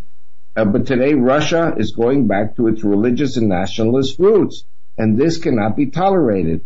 Israel is a Jewish religious nationalist country. Israel cannot be tolerated. Uh, Trump is a religious nationalist leader. In other words, he's not a churchgoer, but he represents the uh, nationalists and religious Christians of America, maybe some Jews, and so Trump cannot be tolerated. Uh, the one world government, the globalists, all believe in a no God, no religion, and basically no morality system where everybody's a slave.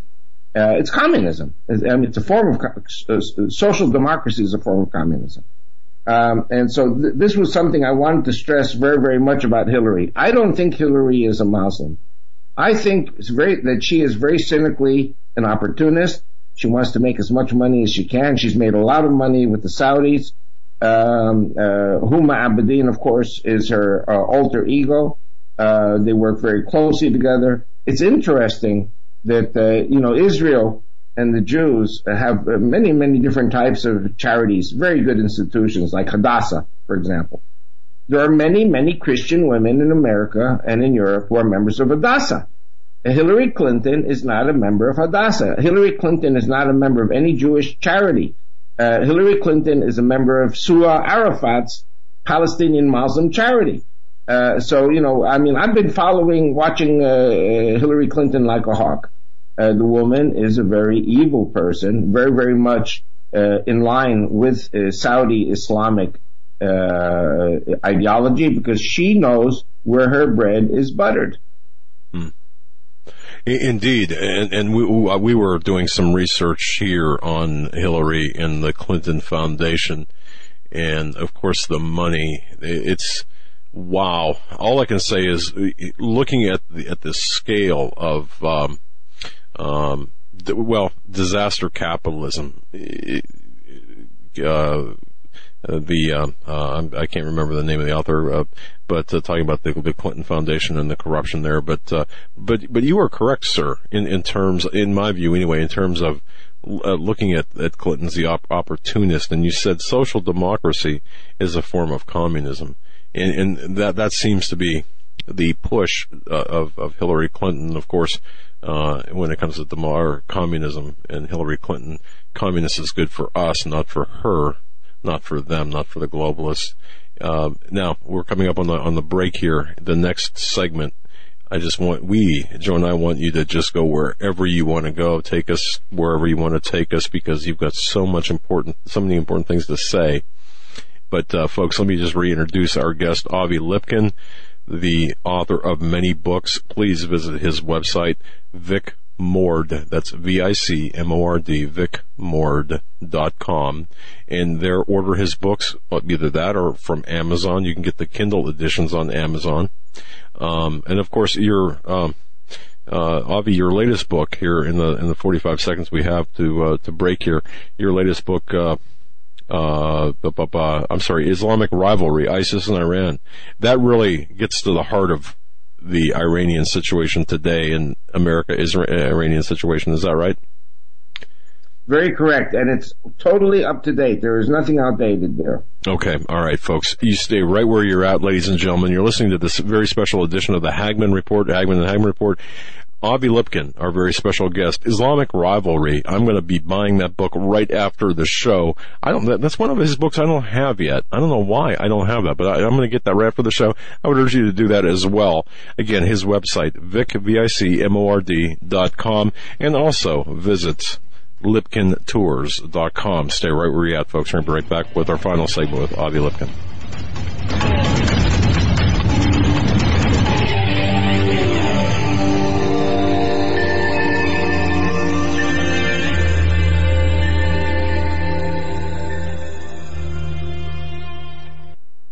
When you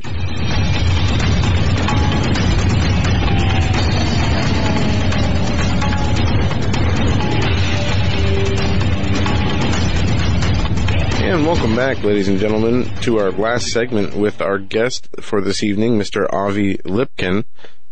Excuse me, uh, Avi Lipkin was with us if you joined us late uh, since the beginning of the show. We've been talking about a number of things uh, pertaining to the Middle East and the United States. Um, headlines that have been dominating uh, geopolitical uh, events all across the world. Uh, we've been getting into ISIS, to Russia, Syria, uh, a whole number of things. Um, we have one segment left left with you, Mr. Lipkin. A few things I want to, or just one or two things I want to bring up, throw out there, and then I want you to make sure you you hit on anything that we didn't talk about tonight. The Christian persecution we see here in in the West that uh, Christianity has been under attack. They continue to remove uh, the Bible from all sectors of society, both public and private. We see the Jesus is is basically hate speech. To use the word Jesus, they're taking prayer out of schools. Um, you know, one nation under God is under attack. How long, um, you know, do you, in your mind, uh, at the current pace we see this hatred towards Christianity until it is made illegal here in the United States? Well, you know, I was uh, born in the U.S. in 1949. Uh, I think prayer was taken out of school uh, in America under the Kennedy administration. I think it was 1962. Um, 1973 was Roe versus Wade. Um, I mean, I'm hoping that can be overturned somehow.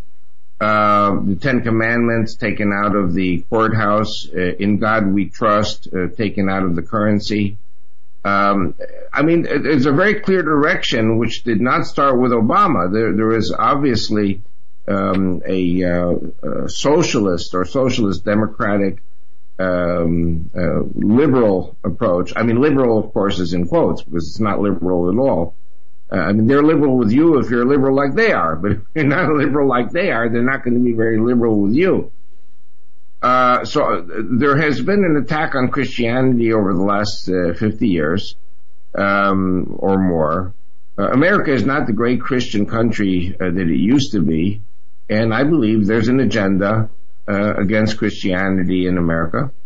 And there is a, an agenda in America today. I'm not talking about the Christians, mind you. I'm talking about the small vocal minority in Washington that is seeking to annihilate Christianity everywhere. Um, I mean, uh, I'm a Jew. Uh, I know what we went through in our Holocaust. Uh, today, the Christians in the Middle East are going through a Holocaust. Um, and nobody talks about it in the media. Nobody talks about it in, I mean, in Israel they do talk about it somewhat, but in America, you know, the, the news is all fluff. Um, I'm forming a Judeo-Christian party to run for office here in Israel. Our population is 8%, uh, Christian.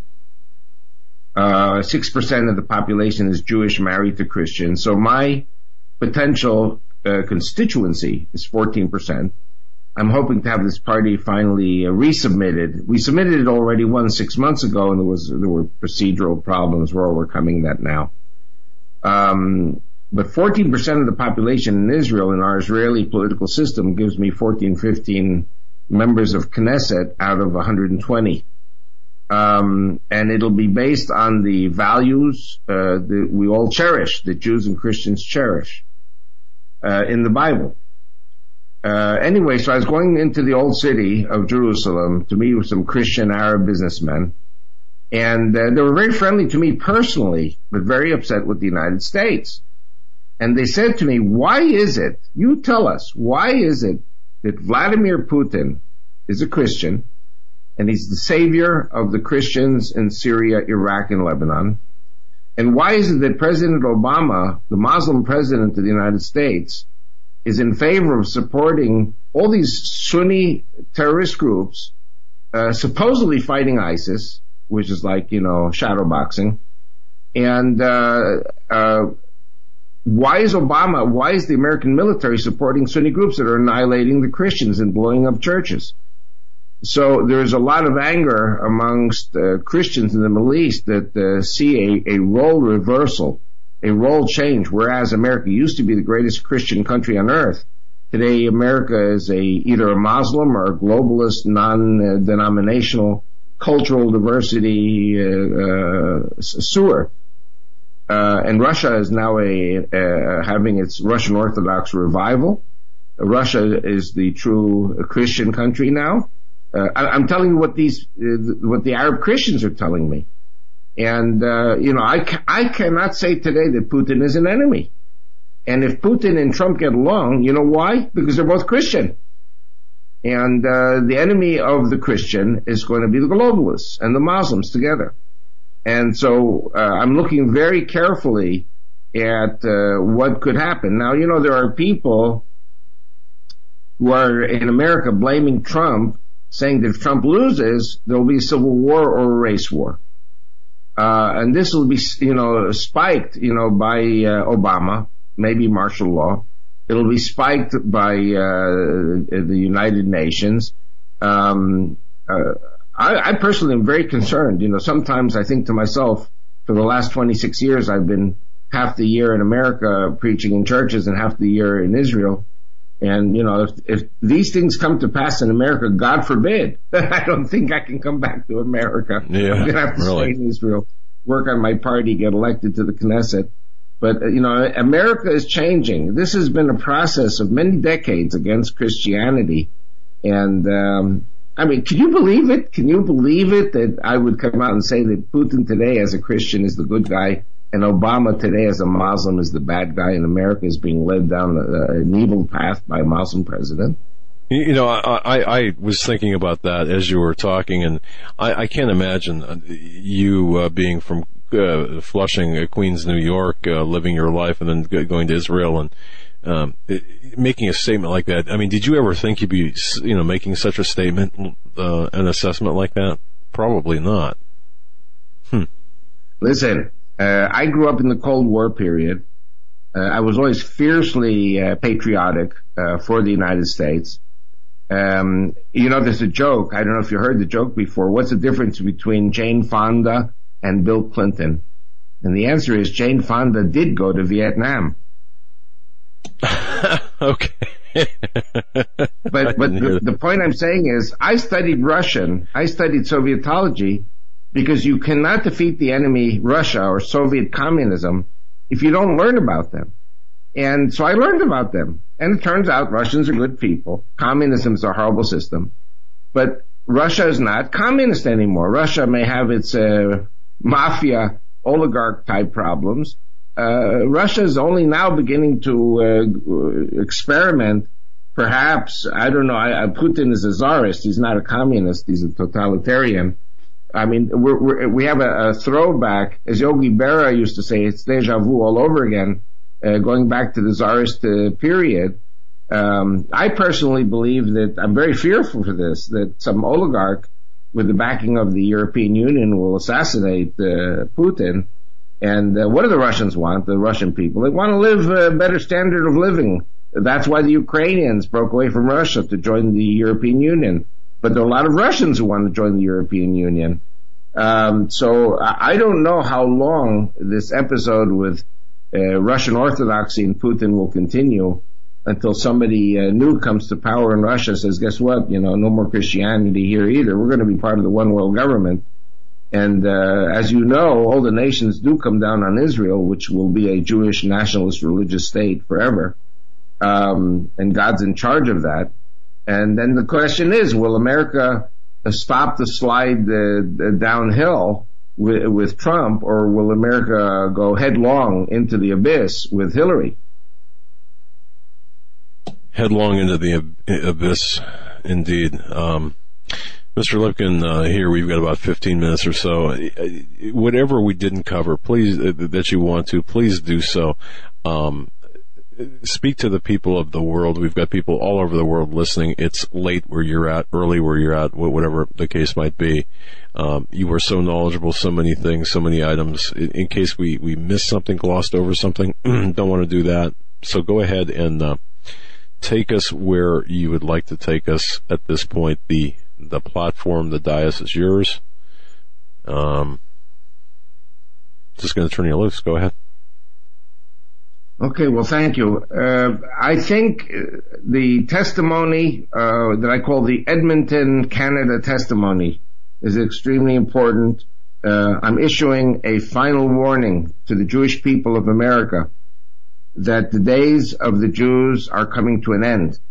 The Jews in America, Canada, Europe are, uh, some of them are already leaving in Europe especially, but as Islam pours its millions and millions of people uh, into the West, because of course, you know, the, the Islamic countries are all cesspools.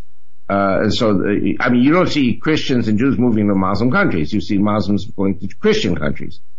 But the bottom line of Islam and I'm quoting from the Hadith now, is that on the day of judgment, there will be a final battle and Muslims will kill every Jew on the face of the earth.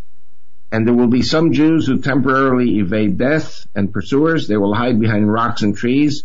And on that day, Allah will give mouths to the rocks and trees. And they will call out, O Muslim pursuers, there is a Jew here hiding behind me. Come and kill him until every Jew is dead. Uh, you know, my wife uh, used to be a TV announcer, beautiful woman, and uh, I'd always be out of the country preaching, and uh, so she would go and fill up her car with gas at an Israeli gas station run by Palestinians, and they were in love with her because she was a, a, a TV announcer in Arabic. Everyone thought she was an Arab, but then when they found out she was Jewish, they said to her, "You know, Rachel, we love you. We have a problem with you. You're a Jew." And you know that Allah is going to give mouths to the rocks and trees and they're going to call on us to come and kill you and we don't want to kill you, but we will have to kill you if you don't become a Muslim. So please become a Muslim. Um, now, Christians, this is very important for Christians. Uh, I don't know if you know you, you want to believe this or not, but this is also in the Hadith, which is part of the Islamic teaching. And the Hadith is more important for Muslims than the Quran itself. The Hadith teaches on the day of judgment, Jesus Christ returns a second time as a Muslim, Arabic speaking warrior, uh, dressed in a ninja outfit on a black horse, and he's going to kill the Antichrist uh, in battle, uh, which where today the city of Lud is, where the airport is. Uh, he's going to kill the Antichrist, who is a Jew. I don't know if you knew that. That Jesus Christ no. is a Muslim, Antichrist is a Jew. Then Jesus Christ, the Muslim, goes up to Jerusalem, prays on the Temple Mount with his fellow Muslims. Then he comes down from the Temple Mount, breaks the crosses, destroys the churches of the Christians, destroys the synagogues of the Jews, and on that day of judgment, all Jews and Christians will have their throats personally slit by Jesus Christ the Muslim. So when the Muslims say that they believe in Jesus Christ, that's the Jesus Christ they believe in, the Muslim Jesus Christ, who's going to kill every Jew and Christian. this is very important, and, and, and this is not being taught in schools in America. It's not being taught uh, over the media, except for programs, courageous programs uh, like yours. And one of the things I picked up in Edmonton, Canada, was that um, the Canadian law enforcement believes that 90% of the Muslims are peacekeeping, law-abiding people, which could be true. Only 10% are terrorists. Now, in America, I say you have 30 million Muslims because you have at least, you have uh, at least uh, 7 million Sunnis, 9 million Shiites, 4 million Nation of Islam. Right there is 20. We're not talking about Somalis and the Muslims of the Balkans or Russia or India or Indonesia or Africa, Turks, uh, Somalis. Uh, I believe there are at least 30,000. They come in by stealth. Um, and if 10% of 30 million are terrorists, it's 3 million. Uh, you have 6 million Jews. Um, uh, regarding gun control and the Second Amendment, the Muslim terrorists will always have guns. So you disarm the good people, you disarm the veterans, the military trained people, and then you leave the guns in the hands of the Muslims to kill everybody who they don't like, which is Jews and Christians. So I'm predicting that the day is going to come that the Jews will be slaughtered in the streets of America. Uh, you have 80% intermarriage with Christians, so the Christian spouses have to be killed too, and the children. And uh, we're going to have a massive, massive immigration to Israel. And my political party will be the biggest political party in the Israeli government because if we are six and a half million Jews and Christians today, tomorrow we're not going to be six million, we're going to be 16 million and uh, maybe more.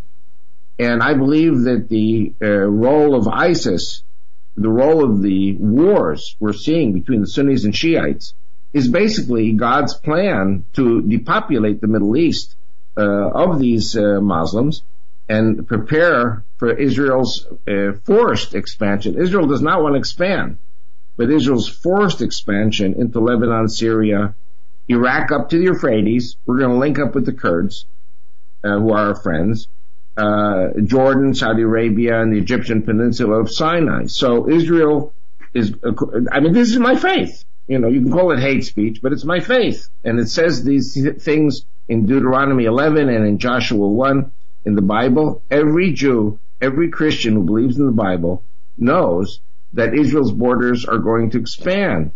Uh, Israel is going to take in over 10 million people, many of which will be Christian. Uh, so I believe our Christian population will grow from 8% to 20 or 30%. And uh, if we believe in democracy, uh, no taxation without representation, then there will be Christians in our government. Israel will undergo a revolution. Instead of being only Jews from Soviet socialist countries and only Jews from Islamic countries, we will now have a third uh, element in our population, which will be Jews and Christians coming in from the West. Uh, so this is something that uh, at this point I'm very, very much uh, alone, and people think that I'm crazy. Uh, but I'm crazy, just as God is crazy. And uh, all of these things are described in the Bible. as for you guys, you know, the Americans, I pray for America to have a Christian revival, because a Christian revival is the only way to prevent America from sliding down into the abyss, into the cesspool of all the things that God hates. Amen. You know, it's um, wow. You said it well, my friend. You you really did, and um, want, to thank you for it. I know it's I know it's very late where you're at. Um, let, us take a few seconds here, if you don't mind, talk about your your latest book or your books. Uh, I, I, do want to shine the light of. Uh, uh, shine the light on your books because I think they're they're very important. And again, I'm going to be getting my copy of your latest book, but uh, uh, if you can, just just reference your books here uh, be, before we before we cut you loose. Okay, well, my uh, firstly, I have uh, CDs and DVDs uh, on my website bookstore.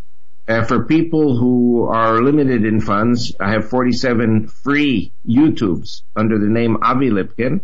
they're all free, 47 YouTubes. there's a lot of teaching out there. And my first book is Is Fanatic Islam a Global Threat, which deals with um, the political allies of Islam, uh, the Islamic terrorism, uh, the suppression of the truth by the U.S. government in the 1990s under Bill Clinton's administration, uh, Oklahoma City bombing, the downing of the TW-800. Um, uh, uh, of course, Oklahoma City bombing is very important. There are many things in that first book. That's my classic book. That's all about hundred thousand of that first book, uh, also in German. Um, my second book is called Christian Revival for Israel's Survival, where indeed I say that the Jews in America are now shrinking in population. The Christian, the Muslims are growing in population. Uh, and so today there are 30 million Muslims and 6 million Jews. So, uh, America today is a Christian Muslim country. And, and uh, Obama said it in his inauguration speech in uh, January uh, 19, 2000 and, when was he elected? 2008, I think. 2009, yes. January 2009. My third book is basically a continuation of the first two books with new information, including Oklahoma City bombing, proving it was a Saddam Hussein bombing, but it also deals with the Islamic agenda after 9-11 to destroy it, to continue to destroy America and to Islamicize it, but, you know, make it stop being Christian. My fourth book, Israel's Bible Bloc, deals with the party that I'm creating to run for the Knesset. My fifth book is a, a, study on the book of Genesis, and it's called Islam Prophesied in Genesis, and it explains why Allah is Satan, Lucifer the devil, and why Islam is not a religion, but a criminal psychosis worse than Nazism. Uh, because Nazism wanted to kill only the Jews, Islam wants to kill everybody, including the Muslims. Uh, my sixth book is Return to Mecca, which is a study on the book of, uh, of um, uh, Exodus, and it explains why uh, uh, Saudi Arabia is part of the land of Israel, and why Mount Sinai is part of Israel. Jim and Penny Caldwell speak about this in their teachings about Mount Sinai being in Northwest Arabia. And then, of course, my seventh book is about the war in the Middle East today. Fantastic. Thank you so much for that recap. Uh, Mr. Lipkin, we're going to let you go so you can get some rest. Thank you so much for your gift of time. Um, yeah, we, we just th- th- thank you again so much for and for being the person that you are, for for being the the uh, having the the courage and the and the integrity to go out there and to set people right on what's really happening what's really taking place out there. And we wish you all of the success in the world with establishment, uh, with the establishment of your party in Israel. And, uh, we hope to talk to you again, perhaps after the election. What's your gut telling you? Just before we cut you loose, I got to ask you, what's your gut telling you about this election? Um, do, do, do you think that we're going to see a Trump victory, or do you think we're going to see a Hillary victory? I don't want to hold your feet to the fire at all. I'm just kind of curious as to what your, you know, what your gut is telling you on this. Well, obviously, uh, I'm not a prophet. Obviously, I support Trump. Um, I will say one thing though, that uh, here in Israel, as I said before, the uh, media is controlled by the socialists. It's, it's a hangover, a holdover from the uh, socialist leadership of Israel since 1922. And uh, I would say it's funny, but it's it's really sad. Uh, every time we have elections in Israel, the media says that the left is going to win, and in the end, Bibi wins and uh, Netanyahu. And uh, it's all never Bibi. Bibi's never going to form the government. And every election in the last 20 years, almost 20 years, the Likud and uh, Bibi uh, formed the government. Um, I think that in the United States today, uh, uh, American politics is like a pendulum and it swings right, it swings left. It swings right, it swings left. So you have Republicans eight years, then you have Democrats eight years, then you have Republicans eight years, and then you have Democrats eight years. I think the cycle of the Democrats is now uh, winding down. Uh, I mean, that's what logic would say to me. Uh, right. but it, it, could be inherently you have a very corrupt, uh, illogical system rigging the elections. And I could understand why Trump said what he said. I could understand why people are saying that there could be civil war, God forbid, in the United States, uh, because there's a lot of hanky panky, and it's not representing the uh, democracy of America that we all know and love. Uh, I am praying to God that Trump wins uh, for the good of America and for the good of Israel. Uh, I cannot see good things coming out of a Hillary uh, victory, but it could be. You know, Hillary might be elected president, and then uh, have one of her temper tantrums and nuke Russia or nuke the South, the Arabs or nuke somebody, um, and uh, force uh, all the Jews to go home to Israel. Maybe Hillary is part of God's uh, redemptive plan to bring the Jews home. I don't know. We'll see.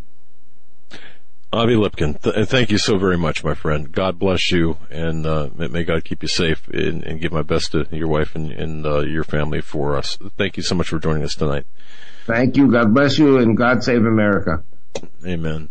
Thank you, Mr. Lipkin. You have a great night, and God bless you as well. Thanks for your time. And, and you know what, folks? We need to be praying for uh, Mr. Lipkin, his family. We need to be praying for Israel, the people of Israel, too. I, I really believe Absolutely. that. You know, um, uh, there's so much negativity about Israel, and, and I was thinking today, Joe, about uh, uh, how people equate, you know, Jews with all their the head of the banking industry and their the media. It's just it, the anti-Semitism that, that we're seeing here in, in, this country and worldwide is just ramping up beyond any anything. And I guess some of it's understandable. Um, the Bible does explain um, some of the reasons behind it. One of the major explanations is that you have people who call themselves Jews, but are not. I mean, well, and pretend to appear to be Jews, but are absolutely not. And, and that's complete, what they, uh, that's what Ted Broer talks about too. Right. They're they're they're the complete opposite, and call it whatever you will. You know, this global satanic elite mafia that does run the banking industries, that does run Hollywood, that does run uh, you know, these foreign governments and, and all the corruption. Um, just because they call themselves Jewish does not make it so. But you have people who are intellectually, uh, uh, unable or unwilling to look into the truth of the matter and do the research for themselves from reading the Bible to reading about, you know, the truth behind, uh, the the powers that are pulling the strings in this world. That's right. And when that happens and it breeds ignorance, you'll have oh, uh, people, ignorance, you know, yes. just sticking to stereotypes that are created out of ignorance and using those as scapegoats, trying to to use those to blame uh, people. But when this world's all all said and done, said and done, and everything's all said and done in this world, and we are on the other side, I think the Lord will show us how wrong so many of us were in our ways of thinking and, and, and why we were wrong. Um, I believe that too. I, uh, I think a lot of us are going to be surprised. yeah. Whoops. Yep. Hey, on the other side, I just want to let people know on the other side, uh, we're going to be talking about Mr. Fix-It. Remember this, folks? Remember this? Uh, let me, let me hold this up here. Remember this? Mr. Fix-It. Uh, I'm holding up for those people video challenge. I'm holding up a, a copy of the National Enquirer. Oh, uh, yeah, that's that's is, this doctored. Is, that's edited. Okay, wait a second. This is in, uh, the, that's not the real paper. You mean it's not the real paper? That, you know, they, they, like they edit the James O'Keefe tapes and they have edited the emails. That's a well, spoof paper. See, the, the, reason I bring this up is because on Hannity tonight, Mr. Fixit mm-hmm. is going to be on Hannity at 10 o'clock tonight. So, um, No, Deborah Brazile, Debbie Brazile or whoever's the head of the DNC was uh, asked by Megyn Kelly about them starting violence in the uh, different Trump rallies with the evidence right in her face, and she kept saying, "Oh no, that's you know that's a criminal yeah, doctoring you know, evidence." I do with and, Deborah Brazile. I want to go.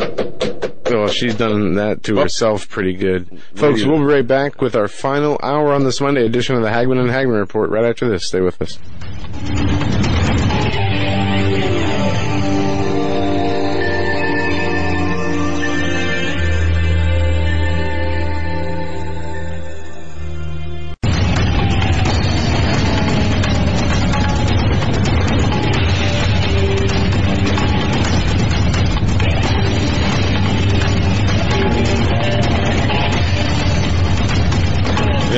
Ladies and gentlemen. Thanks for staying with with us. Uh, thank you so much, and thanks for joining us as we talk to Avi Lipkin, all the way from Israel.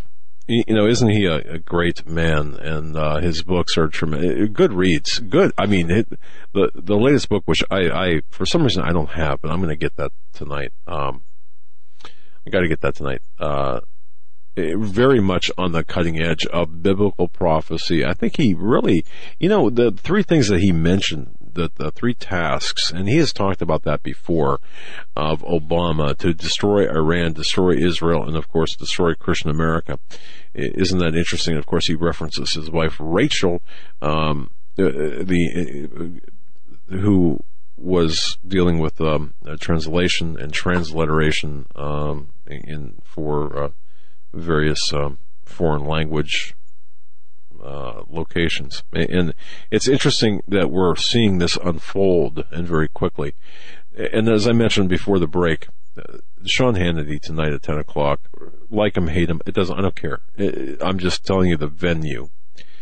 Um, he's going to have Mr. Fixit. Now, it's my understanding Mr. this Mr. Fixit is going to be on camera, I, I, guess, because the National Enquirer, the copy I had here, right here, uh, let me grab it here. Yeah, uh, this copy of the National Enquirer, which which came out last week, doesn't give any names. There's a nine-page spread in here. Yeah, I can I can hold it up. I'm good at props, right? Um, there's a nine-page sp- spread in here. Nothing you probably already don't already know. But if he's going to display his journals and, and authenticate the what is said in here, that's going to be pretty important. Um, obviously, and, and my guess, and I could be totally wrong. I do know some of the players in this. Jack Palladino, in my view, uh, is in the running to be this Mr. Fixit. Now, in case you don't know who Jack Palladino is, he's a he's a PI. He's a private investigator in California, but he's also an attorney. And um, he uh, uh, he he's, he was pretty busy in the uh, with the Clintons covering up a lot of their scandals. And if it's not him, uh, well, Palladino is still the source. Uh, he was hired again. Palladino was by, hired by Bill Clinton uh, by the committee to challenge a smear campaign intended to deny Clinton the Democratic nomination. This, according to Wikipedia, uh, basically Palladino still or was a hitman, I guess I shouldn't say still, but was a hitman by definition, um, in terms of the political uh, uh, smears that he works. And that's one thing as a PI. You know, it's interesting too, being a PI. I, I've been on that end of things where the political end of things, where you're delivered a, a hey, do a background on this person well, it's not really a legitimate background. You know, it's it's the intent there to smear someone, whether perhaps it's a nominee to a to a a, a post of some kind. Uh, it's ugly business. It, it, really is. So that's kind of why I think it it's Palladino. We'll see though at ten o'clock if uh, if it plays out the way it's supposed to play out, folks portions of this broadcast, as I mentioned, uh, brought to you by ZipRecruiter. But also, I, I want to talk to you too. Get prepared. Go to AmericanSurvivalWholesale.com. That's AmericanSurvivalWholesale.com. Get prepared. You need long-term storable food. I was taking some inventory of my pantry, and my goodness, you know, um, short on stuff, right? We're all short on things, aren't we? They've got the best of food products, long-term storable food, in my view. The Thrive brand is really a great brand that they've got, and you can actually get it less expensive from AmericanSurvivalWholesale.com than you can from other places, up to and including even the manufacturer's um, website for for the, the, that food product. So uh, they've got the best. That's uh, the Thrive brand in my view, and I've we've tasted it. We've made it. Uh, Lady, the studio dog, is laying right by my feet. She, you know, she likes it. Um, and, and I would suggest I would at this point I would I would suggest now beginning to introduce that food if you if you can do it into your family's diet. Um, now I, I tried this with my daughter and my wife, and uh, the suspicion was, "Why are you cooking?" Anyway, uh, uh the the food itself is it, it it's it tastes great. It tastes it doesn't it doesn't taste like it's reconstituted. And, and that's the thing. You don't want to be eating sawdust and cardboard or what tastes like sawdust and cardboard in uh, in, a, in an emergency. So AmericanSurvivalWholesale.com, definitely veteran owned, Christian owned. And also, if you don't have one already, think about what an EMP would do um, to, to, this country, the power outages. Well, MinutemanStove.com, MinutemanStove.com, the rocket stove. Minuteman Rocket Stove is the perfect survival cooking stove for you and your family. It's a stove that uses just a little amount of wood, about one tenth of the wood a normal fire would require. It heats like a kitchen stove would, uh, despite the small amount of fuel.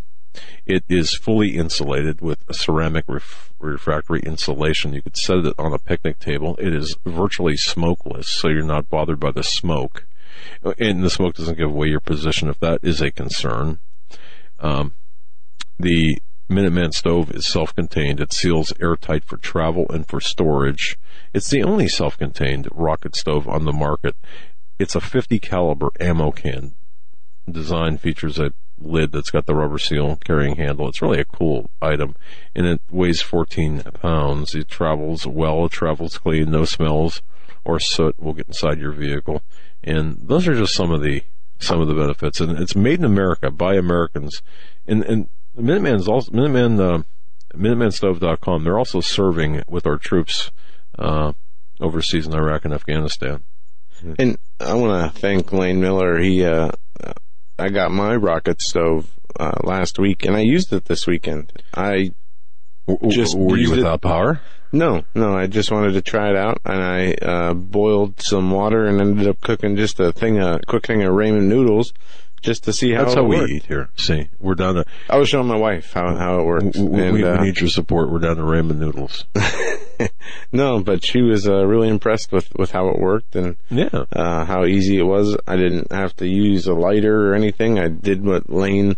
Uh, The, the, the, the, fire the starters. fire starters. Yeah. using- Those are amazing things too. Yeah, especially the cotton balls uh, dipped in, in Yeah, Vaseline. Vaseline, It's yes. amazing how, how that. good that works. And uh, Wow. you know, it boiled the Who'd water thought? quickly and cooked the noodles, and it was uh, it was interesting. It was a fun little uh, experience. So, uh, Minuteman rocket stove.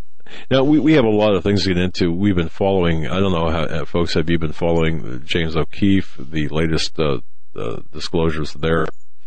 If you haven't, uh, I would suggest doing so. It's it's some What people say disclosures? The, the, the, the, the the one edited, today. Oh yeah, the, the, edited, the edited- deceptively yeah, edited yeah. videos released by a criminal. That's right. Oh, discre- I, I love how they how they introduce them. Discredited. Uh, Pedophile. My goodness. Say. And we're also following too uh, the the this case of uh, Julian Assange. We have all of the emails. I mean, essentially, we, we've we've downloaded and have on a separate hard drive that's not connected to any network at all. Uh, outside network, all of the emails we're going through S- Some of the emails there, uh, just going through this, folks. I mean, my goodness, as you go through these emails and you look at the uh, the subject lines and the to and the from, uh, you- Yeah. you'll find nuggets of good good nuggets there. there's a lot of stuff that's been coming out. Um, there was a list of 65 pro Hillary journalists that were all invited to a dinner at the Podesta House, uh, and there is a list that on the emails that, that came out. I just was was going over the list Yep. uh, of 65 Having different. no shame. No, they don't. They have no shame whatsoever. Um, WikiLeaks list at least 65 mainstream media reporters uh, were meeting with and or coordinating offline with top Hillary advisors since before her nomination. So, I mean, that's just very eye opening and, um, you know, the media collusion is, is just unbelievable. And the proof of that is, um, I mean, it's everywhere. It, it's, it's everywhere. If you just look, it's there. And another uh, piece about the media, um, you know, we talk about the big six corporations and how uh, these top media industries or companies own pretty much the whole industry. Yep. Well, we're looking at another major merger as AT&T and Time Warner may signal the start of new media industry consolidation. Um, and this is uh, big news in the world of of media. Um, this was reported out of Reuters, and what it boils down to is Time Warner Cable and AT and T are going to be merging to bring together the country's largest wireless and pay TV providers and cable networks. No, no, s- stop right there because you know what I saw this weekend? Because no, um, on a political forum, that, that's that's a Democratic forum, obviously, the Democratic Underground. Uh, I was amazed at how many people said, "Oh, that's this is censorship." Trump is suggesting censorship. I, am thinking uh, when I when I was reading this, what? I mean, I mean, he's not because it's just the opposite. He, this is Yeah. controlling the, the controlling all of the. Um, I mean, the, the, the fewer outlets you have, the more ch- or the fewer choke points. It, that's Yeah, and you have to understand companies like Time Warner Cable, they own, you know, stations like CNN, Yeah, HBO, TBS, the Weather Channel, all these other uh, uh, network networks underneath them, and AT and T, they are uh, a phone wireless service provider, and you know they, they're continuing to merge, and we're uh, con- they say in the time of the internet and Netflix and other streaming uh, capabilities and companies, it is hurting the uh, cable TV uh, ratings uh, a, a whole lot, and it's hurting the advertisers that they put on cable TV because when you have streaming services like Amazon or Netflix, you pay a monthly fee of seven to ten dollars, and you can uh, watch as much as you want without being interrupted by commercials. Which, by the way, I th- that's why I have a hard time thinking too when you mention Amazon, the, these companies like Amazon, for example, and others. Um, I have a hard time believing the internet is going to be disrupted. Not when I say disrupted, I'm t- or taken down. I think. To clarify that, I think parts of the internet will, but some, I mean, it's going to lose some of the functionality of it. Oh, they'll leave up the, they'll leave up things that will keep people distracted. Yeah, yeah. Um, you know, they'll leave up. I mean, even YouTube. But look at YouTube and Twitter and what's happening during this election cycle. Um, you know, people are having their accounts deleted, terminated. They're being uh, uh, suspended Yep.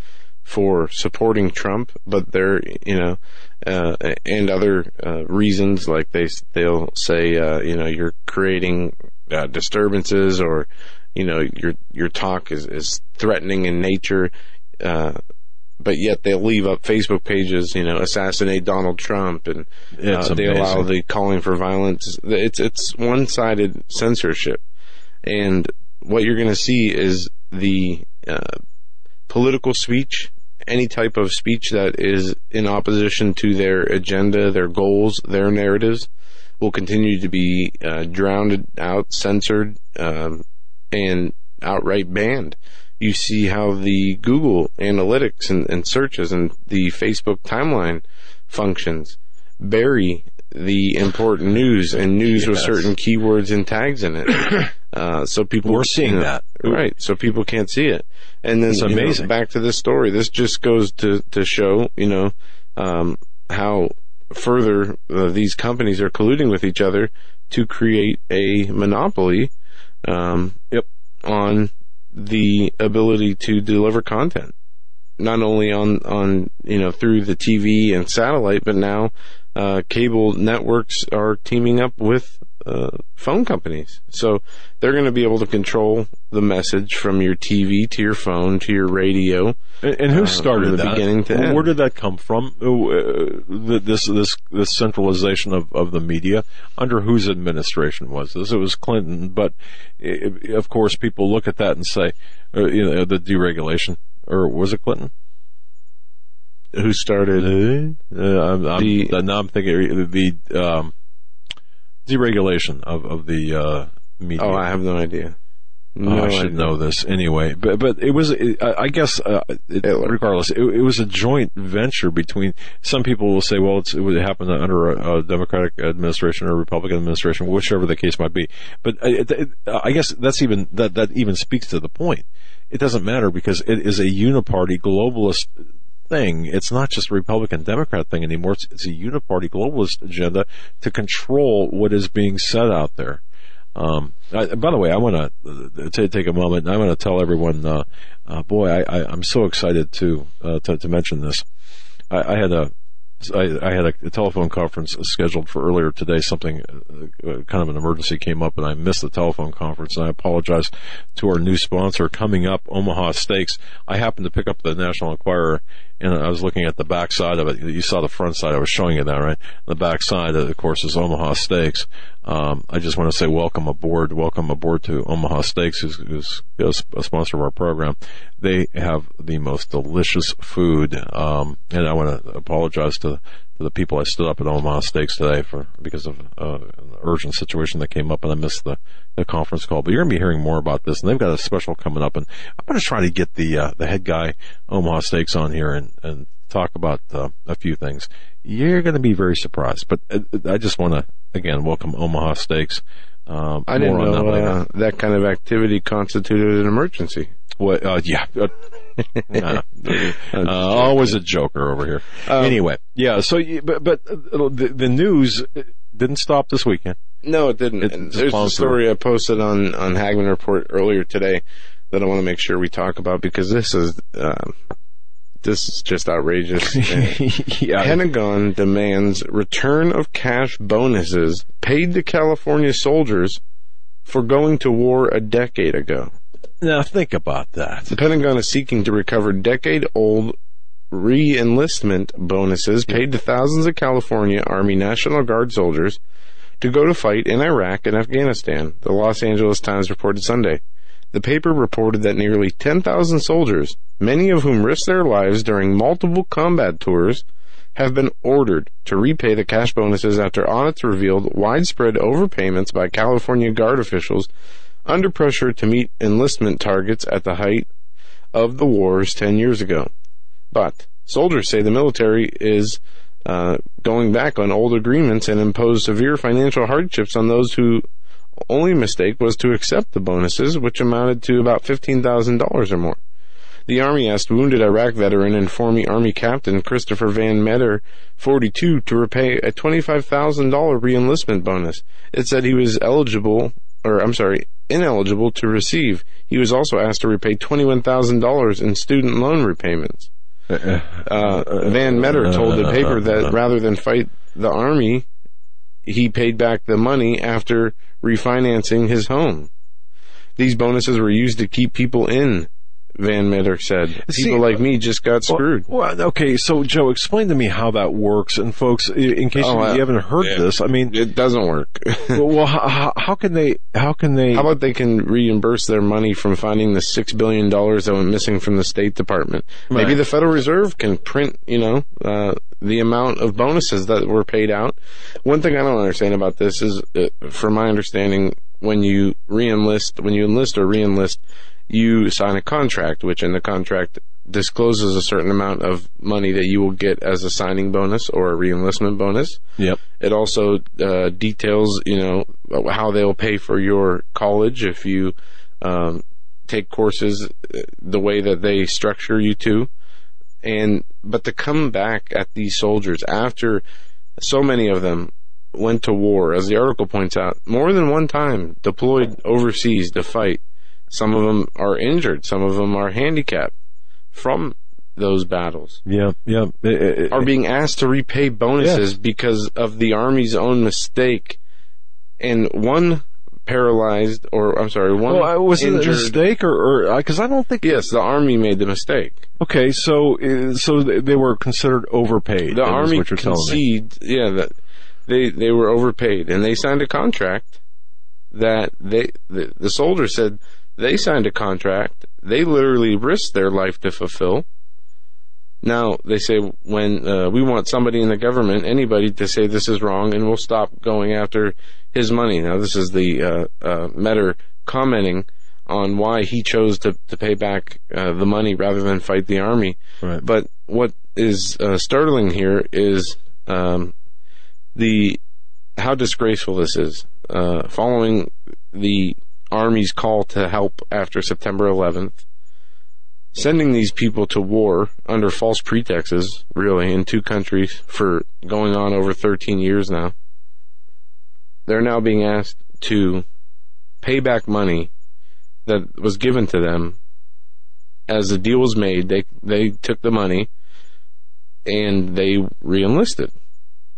Now they're going. The army's saying that if they don't pay the money back, they're going to break. They're going to be breaking the law. Okay.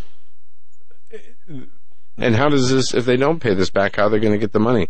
Are they going to take it out of their pensions? See- are they going to? I mean, are these people these these war heroes, are they going to have benefits taken away, medical benefits taken away, their pensions taken away? Uh, I mean- I, certainly, uh, in, in, in, you know what, folks, any one of us, and I'm sure you, if you're listening to, to us out there, you're probably in the same position. We could not afford that uh, if we if we were given compensation uh, ten years ago, a decade ago, we'll say, and then forced to repay it. uh, This being the government forcing us to repay this, how would you do that? Um, You know, I think the army should be able to foot the bill with all the money they're making from opium sales in Afghanistan. Uh, they should easily be able to cover you know, Well, no, what no, they want. no, that's not from the military necessarily. That's the military Oh, industrial all the complex. It's the, yeah, okay. Yeah, I'm gonna have to. We're gonna have to wrestle you and I. Get the Nerf bat. We're gonna have to bring the Nerf bat back out. Um, See, the, the thing that bothers now me. Now that we're on camera, it's not that actually- it's not like these people got bonuses and never were deployed anywhere, never you know uh, No. served They- their country. they They, did serve their country. They held it up there. They held up their end of the bargain. They held up their end of the contract, and because it was this mistake made by the government, now they're turning around and trying to make the soldiers who uh, received the money uh, pay for it. And Yep. it's not Yep. like I mean they had from the way I- the way I read this, they're talking about you know a reenlistment bonuses of fifteen thousand dollars. They're going to get something anyways, whether it was five or ten thousand dollars. It looks like some of it was just overpaid, or um, they were paid uh, more than what was uh, allotted. But it sounds like they're trying to make them pay back everything. How about the president pays back you know, the ten trillion dollars he added to the national debt, and then we can go back and ask the soldiers to pay Uh, back. their but you know, it, it's it, it. I mean, it's just it's that that made me mad when I read that article today.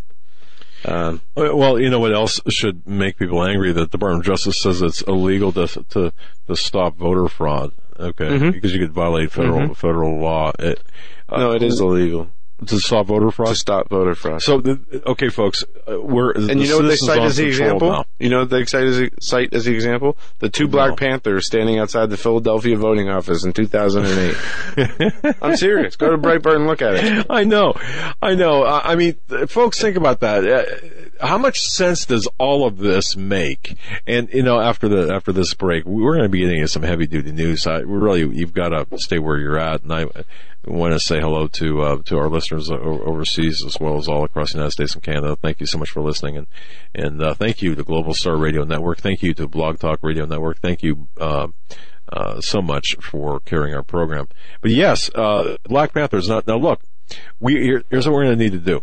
Uh, we're- Eric, we want our bonuses back. yes, but we know we should. You know what we should do this election is um is is take our PR twenty fours the the the well take a PR. Let me rephrase that. Get a nightstick from a police officer. I- and- dress up as a Black Panther. I don't want to break the law by stopping voter fraud. So I'm going to vote with an absentee ballot. I'm And going to then show up Vote and and often, right? at, at as many polling places as possible. I don't want to, you know, I don't want to break the law. Now, speaking of voting, is Madonna on her knees still, or is You know, this somebody's suing her for, for breach of contract, or what? because he's, the person voted is voted has voted for Hillary Clinton and services were not rendered. Yeah, you know. Uh, see, and folks, if you don't know what we're talking about, don't Yeah. look into it. yeah, don't. But but, but isn't that isn't that where we're at morally and spiritually as a country? I, and I think that, that that's that's true. By the way, uh, Thursday, Steve Quayle is going to be on our program. I was talking with him this morning early. That, guy wakes up like like at three in the morning. Okay, you know he calls us. Says, hey, what, what are you doing? You know, it's like six thirty in the morning. You in the office, huh? It's like, "Yeah, Steve. Guess what? Yeah, you know, I just got back last week. I was working on this, uh, working on the, uh, True Legends 3. And you- should take, go look at the photo of the day. Yeah, I mean, it's, it's hilarious, okay? Even Lady the Studio Dog is down in my office.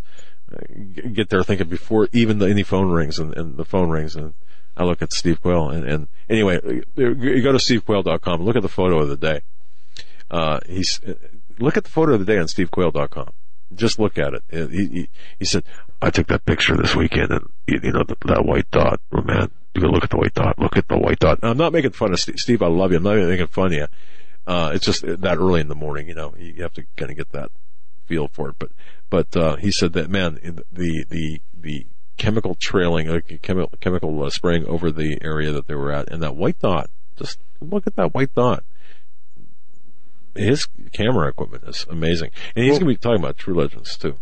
When we come back from uh, the break, going into our last segment, we're going to hit on some news. 20,000 20, strong supporters turn out for a Trump event in Tampa, Florida. Also, other election news. Concerns grow over George Soros control, uh, or con- concerns grow over Soros linked voting machines and his control over them. 16 states may have been using balloting equipment from a company tied to the leftist billionaire. Uh, we're going to get into those stories and more. Uh, Obamacare rates set to hike into the double digits into next year. We're going to talk about that and more on the other side. Stay with us.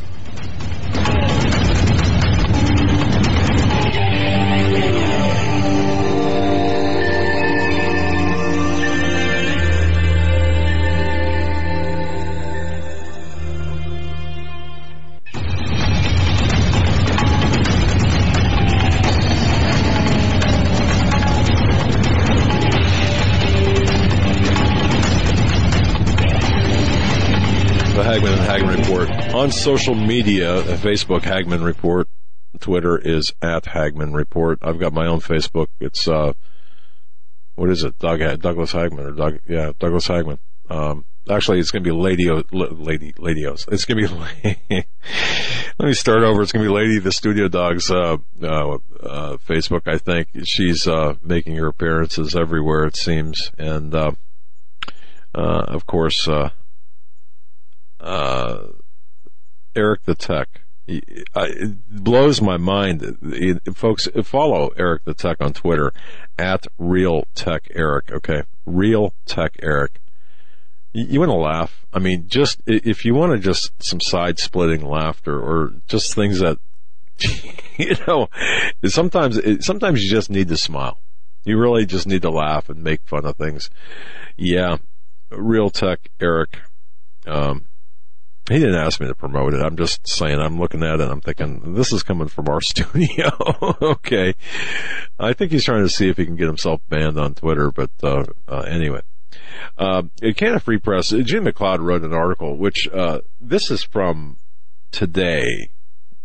Uh, Judi McLeod from Canada Free Press, the, the, the folks, they've got a, a great, the Mark Petroni has got the, uh, daily, uh, uh, video news, but, Mark or uh, Judi McLeod uh, wrote an article today about uh, demystifying election 2016. Now, Judy in uh, Canada Free Press is probably more American than more U.S. than any than a lot of Americans. Okay, but here's what she writes. She writes that we already know the outcome of this year's election that Donald Trump is going to win in a landslide, but the globalist controlled progressives will claim victory. How do we know that? Because that's what they've been doing all along, claiming that that uh, election 2016 was Hillary's to win from the get go. And haven't they been doing that? When, when you look at it, and, and, this is something I just noticed. Um, you, you, look at things and, and, you see how little things, and Joe and I were talking about this too, are planted in your head. For example, little ideas it's it's history, a women's, you know, it's the women. And Kaine yesterday uh, on the uh, in, we're in Philadelphia when Kaine was talking and Hillary was, um, you know, having to having to, to rest while Kaine was talking was, wow, what a what a wuss Kaine is. I'm sorry, he, isn't he a? He wuss? reminds me of one of those creepy clowns that have been, you know, running around scaring people in different Hence counties. real tech Eric on Twitter. You got. Uh, oh but, yeah, yeah. I forgot. Yeah. Uh, so th- there's a connection there, but but what what we have to have a woman president and and see the the people I've talked to. Um, but but it's deeper than this, obviously. But it almost seems like a done deal. I'm concerned though uh, when when you look at the electoral college. There's a couple of electoral college maps that are up It takes 270 to win. The uh, electoral college, all, all of the maps that, of, from the electoral college show Hillary Clinton decisively far advanced over Trump. And we're going to do a segment one of these days before the election, specifically on how the electoral college works legally, Right. how they're supposed to work, what's supposed to happen, if everything goes according to law, how exactly that will play out. Yes, yes. But so, but th there's a lot of hanky panky going on, and I do believe, and this goes to our guest tonight, uh, earlier, Avi Lipkin, and it goes to Carl Gallups too, and goes to others. Um, what is going to happen, regardless of who wins on election day 2016? What is going to happen if it's a Trump victory? What is going to happen with the body of the Clinton hear me roar followers, or if it's a Clinton victory, what is going to happen to, with or by the conservative Trump followers? Now, the latter I'm not too concerned with in terms of No, it, it'll be bad. It'll burning villages, okay, you know, looting, raining uh, cats and dogs, volcano eruptions. Well, no, I'm talking about if Hillary wins, okay, I'm, uh, with, with respect to that. I think it's going to be chaos regardless. Is that planned? And, folks, is that chaos planned? Is that part of the plan? No, they don't plan those kind of things. Of course they don't plan violence and protests and no, of course not. But it, I mean, we have talked about with several guests on here about the plans if Trump wins to crash the economy to make him, you know, look like an idiot. And, could that So, very well be whoever, willing to crash the whole United States economy, trust me, they're going to be prepared to crash a few cities with violence. B- b- Well, again, though, my question is: Is this individual that that is selected to be in the seat in the White House the one to usher in the end of the American dream? I mean, is that um, will that person see the end? I mean, or or have to manage the end, whether it's the economy, whether it's war, what. Um, the, the globalists behind the scenes, obviously, are, are managing everything. Now, no, I, I'm just, I, I don't know. Th- th- th- This is three dimensional chess at its, at its finest. And, um, but, but Avi said it well too. You know, it's simple, but there, there, there's some complexity to its, to its, uh, to the way it's playing out. All right. Joe, I'm going to kick it over to you. Folks, thanks for keeping, uh, t- tuning in. Thanks for spending your three hours with us. We, we really believe it.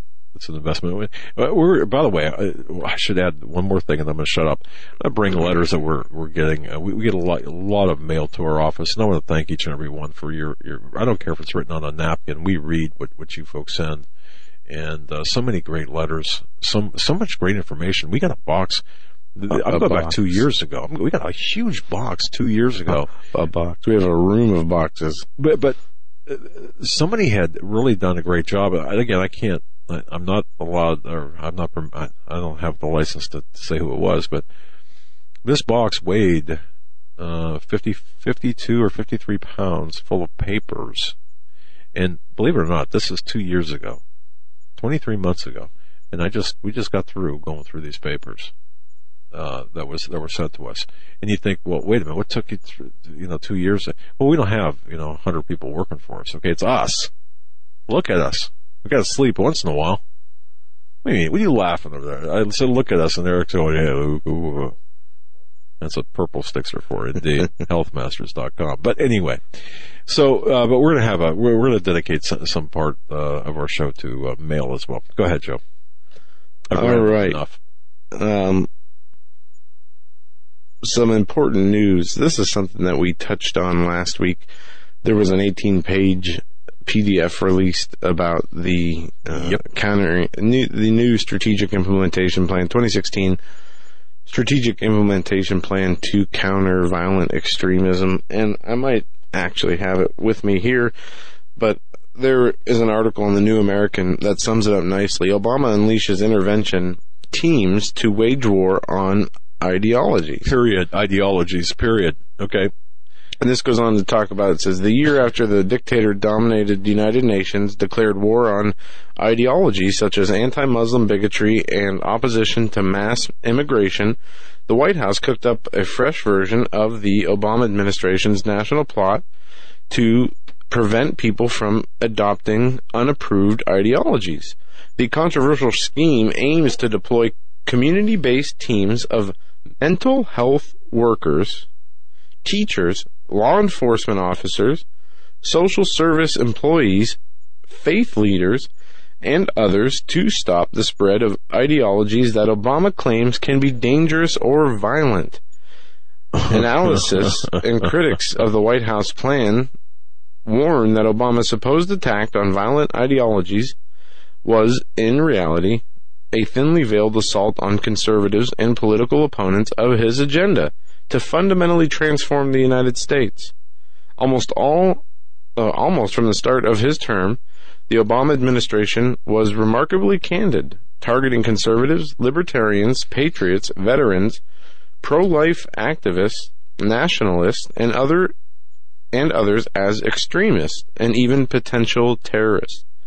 Various Obama uh, bureaucracies um, gave a steady stream of propaganda painting hundreds of millions of mainstream Americans uh, as the enemy merely for their religious or political views. Now, So what's a this telling new us? Joe? 18-page plan was first reported by Reuters on October 19th. It represents the first time an administration's policy for prevent, preventing violent extremism has been updated. The established controlled media reported the policy aims to prevent uh, conversations to all violent ideologies. Reuters reporter Julia Edwards added, citing the document, which still does not appear to have been released publicly, it was not immediately clear what constitutional or statutory authority the White House imagines it possesses to police people's ideologies or to hijack Pre-crime. local governments to interfere with people's personal beliefs. And, and this is how Yeah. this is a, a war against Christianity. This is a war against conservatives, this is a war against God. This is a war against your belief in in in life before birth. That is, you know, the uh, uh, the sanctity of life in the womb. This is a war against all of that, and, it's a, a tactic in order to stop you from from saying it publicly. And it, it was released um, and published. It was in September, Strategic right? implementation plan for empowering local partners to prevent violent extremism in the United States, September- dated October 2016. Okay, October. And it's an 18 page PDF, and it goes through. Um, it, it talks about a number of things countering violent extremism, uh, not only the violent extremists, but also targeting the their supporters uh, from inspiring, radicalizing, financing, recruiting individuals or groups in the U.S. to commit acts of violence. It talks about uh, how violent extremists have many motivations. They're not limited uh, to any single population, re, uh, region, or ideology. They've utilized the internet and other technologies, specifically social media platforms, to reach greater number of people and tailor messages to appeal to different audiences.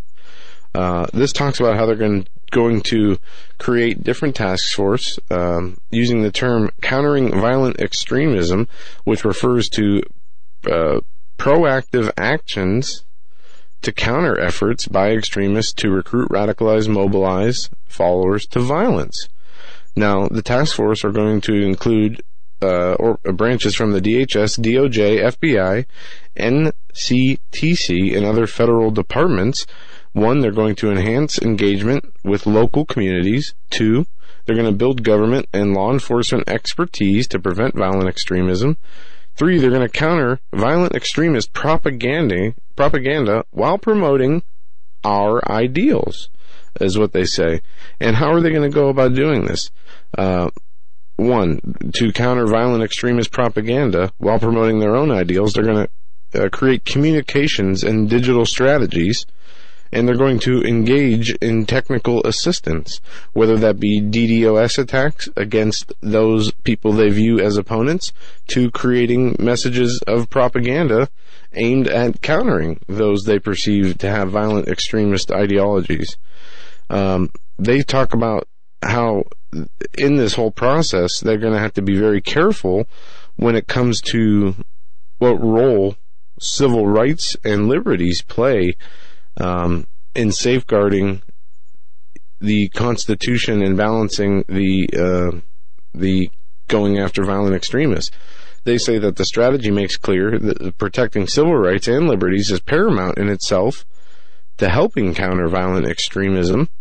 And it also goes on to say that protection of individuals' privacy and freedom of expression is essential, is essential to work, to this work, and will be woven into all efforts. But they also go on to say that there are end arounds uh, to civil liberties in ways that you won't know about. It's not like they're going to get a warrant, come to your house and say, we're searching through your phone records. This is what we're, and have been seeing, uh, internet electronic surveillance, uh, the NSA style monitoring through your computers, your TVs, your telephone lines, your phones, um, just about everything that plugs in in your house can double as a, a microphone or a receiver and transmitter. But one thing that's uh, really, and I've only went through half of this with a, a fine tooth comb.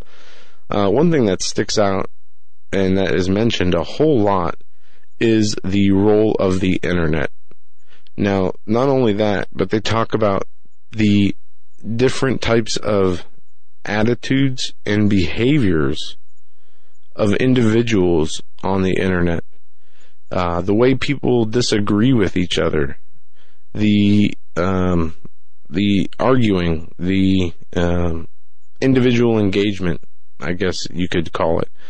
Um, and they talk about their cyber warriors, how that they have a they have teams in each uh, agency Yeah, of and we cyber warriors. this. We exposed this three years ago, folks. Right. My, my contact within DHS told me about this very thing, and and I took a lot of flack for this. Okay, so but I, I these are people who are paid.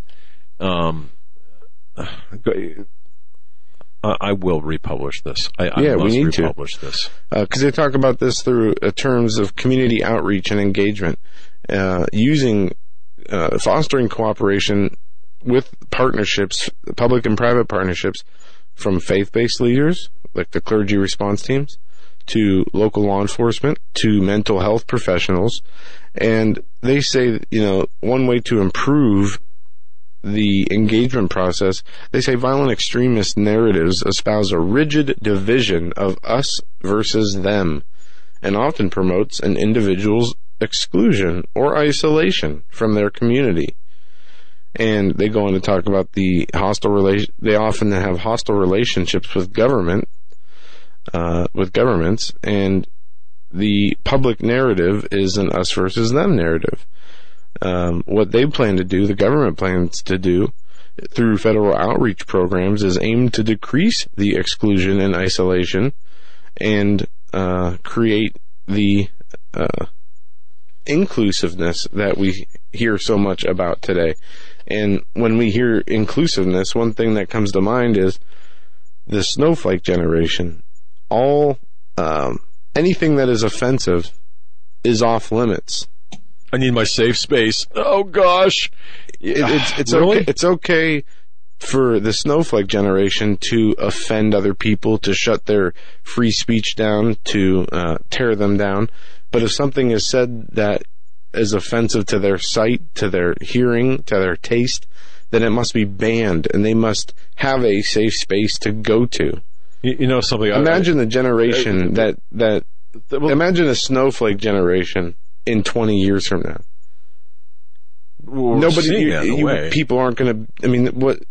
You won't be able to function in the world well, if you if you need a safe Yeah. space from being offended. Then don't wake up in the morning. I'm going to drop kick those computers. no, you're not. yeah, no, you're not. I'm in one of those moods. Eric said, "Yeah, this is my safe space." My safe space. You got a mic up, Eric. Um, you know, uh, uh, real tech Eric uh, on Twitter. Uh, Um, but, but you know, no, at 19 years old, I mean, I remember when I was 19, and I remember what I'd gone through by the time I was 19, and, and so, some of the people, so- some of the other young people uh, having served in Afghanistan. Think back to Vietnam, so, so at 18, 19, 20, 21. eh, eh, young people going to Vietnam and, and, and World War II, what they went through. For crying out loud, what is the, what's up with the wussification of today's male? All right. I mean, at 19, I had seen You didn't have lights so when you were much 19. death uh, by by 19 years old, and, and back then uh, we. It wasn't PTSD. I don't know. We, you didn't go to therapy, you know, when you had a, like, you know,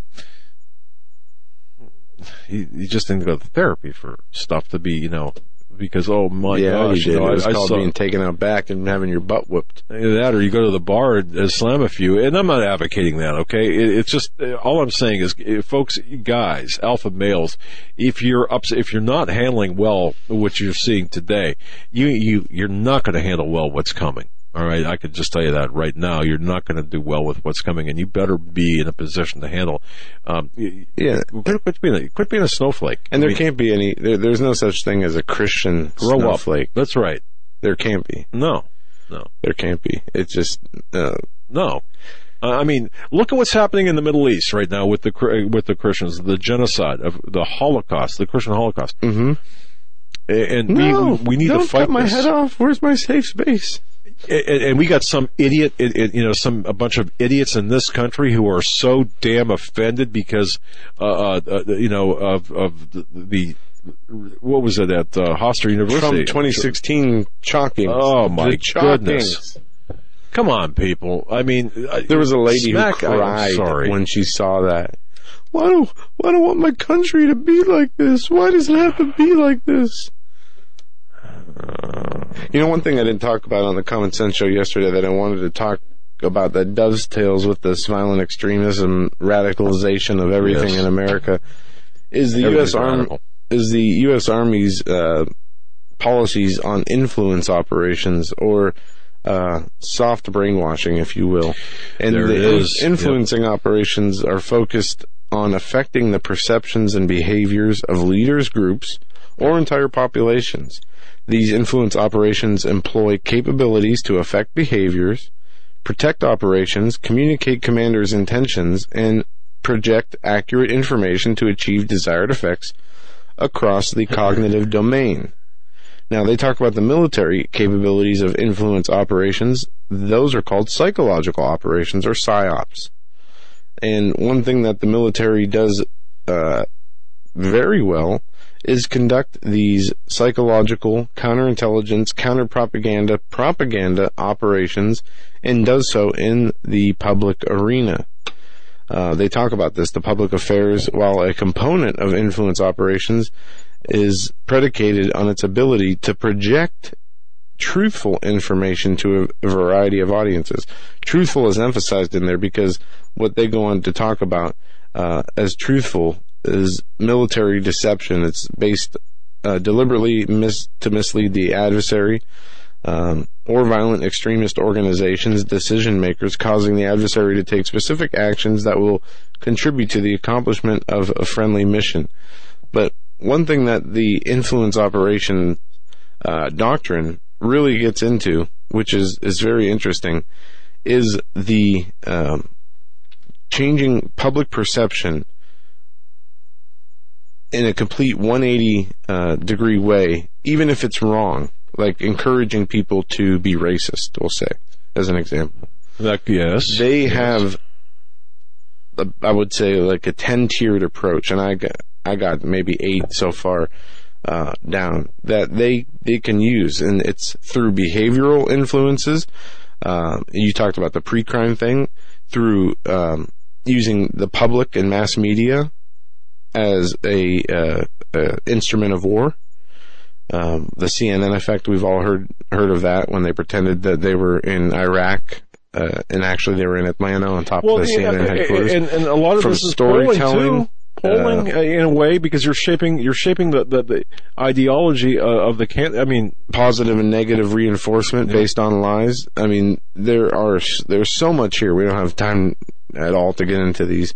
Um, but this encompasses not just you know the uh, cyber command and and uh, information sectors. This is the Army, the Navy, the Air Force, uh, all joint and uh, federal res- all joint federal agencies. Yep.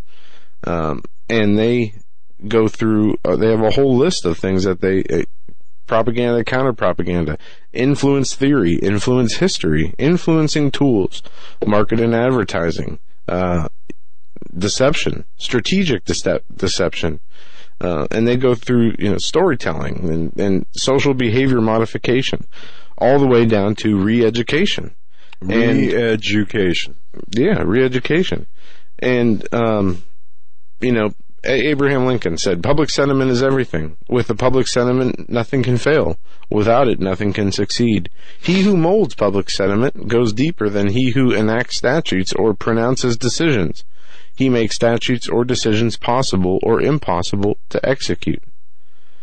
Um, It's perception. Perception is, becomes reality, is what you're saying. mhm. You know, we're, we're, Joe's going to be getting into more on that and, and deeper in, in, in a separate, uh, separate talk and venue But the because it's important. Last point into. I'm sorry that I missed is the where we are now in influence operations.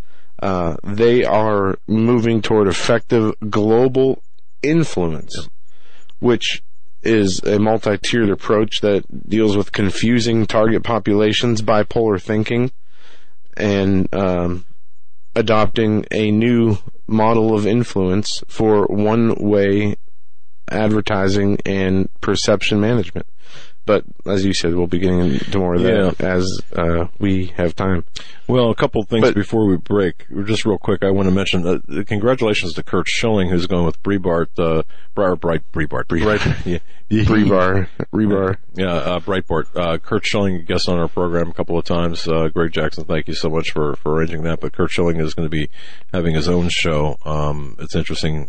Good for him. Yeah, and just this just in, Steve Quayle sent me a note. Uh, Josh Tolley is a guest on our program before, and uh, of course a radio show host we've had on. Uh, he's a radio show host, and we've been He's with a him. friend of the show. Right, uh, the re- reporting that uh, the runs on gun stores. Yeah. Uh, are, are beginning right now or in force right now. And I did talk with someone earlier, early, early today, uh, with, from a local gun store who said they're noticing a pickup in, uh, you know, the, uh, black guns, the assault rifles, uh, Black as they call them. Yeah, the, the ugly, the scary guns, or the, oh my goodness, you know. I've never heard of Uh, that. yeah. Anyway, um, and don't forget, Mr. Fixit is going to be on Hannity tonight. My, my, I believe it's going to be Jack Palladino. We'll see what happens. If not, Palladino would be one regardless to, to listen to, even if it's not him. But that's kind of what I'm thinking. A PI and, Bo- and Boston lawyer, but uh, it's going to And- be interesting. Yeah, That well, was- coming on at 10 o'clock. And folks, go to I'll be reporting on that a lot. There's a story I put up there that you guys will want to read. Is Obama going to leave the country if Trump wins? White House spokesman won't hope. say. Uh, Don't believe the polls. Don't believe what you're being told in the polls. Don't believe in the you know, what you're being told by the media. Just believe what you hear here. Poll. Because, uh, Clinton leads by five points. Yeah, yeah. Uh, and- She also uh, won the election already, uh, depending Of on course. some polls. Of course, yeah. All hail to, to the Queen. The Queen, uh, long live the Queen. The Queen is dead, right?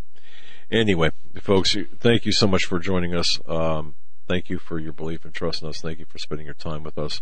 Go back and listen to Avi Lipkin. Had a lot of great stuff to say. Uh, the Thursday, we're going to have Steve Quayle on. Uh, Friday, Ted Broer.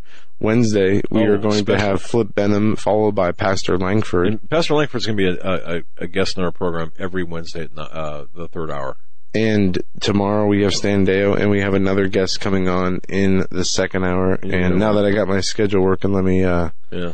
grab the name. Um, many of you, And I want to thank John Robertson too, and John You know. Mike Spalding. But John, thank you so much for all of your hard work.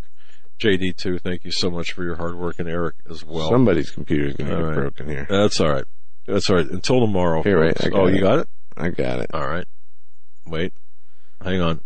We still got another minute anyway. Right. Okay, tomorrow. I know. I I, I want to get out of here. I'm cutting out early. Tomorrow is what the 25th. We Okay. have Gregory Mannarino Gregory Mannarino. That's right, tomorrow. And then Flip Benham Wednesday, Steve Quayle on Thursday. Thursday, Ted Broer Friday. Yep. And uh, let's take a look into next week. Dr. Michael Heiser is on Monday. It's Halloween So- on, on Monday. It's going to be an interesting show with with Dr. Heiser. Yeah. Um, a very interesting show. Wow, interesting guy. Yeah, so a fantastic week this week. We got information from a number of different uh, and important sources. Again, Pastor Langford, Steve Quayle, Flip Benham, Ted Broer, S- s- send, Sandell. send Avi Lipkin an email. Tell him thanks a lot. Tell him you heard him on our show, or somehow connect with him. Let him know you heard him, and support Avi. He's a great guy. Go ahead. Till tomorrow. Stay, stay, stay safe. God bless, and have a good evening.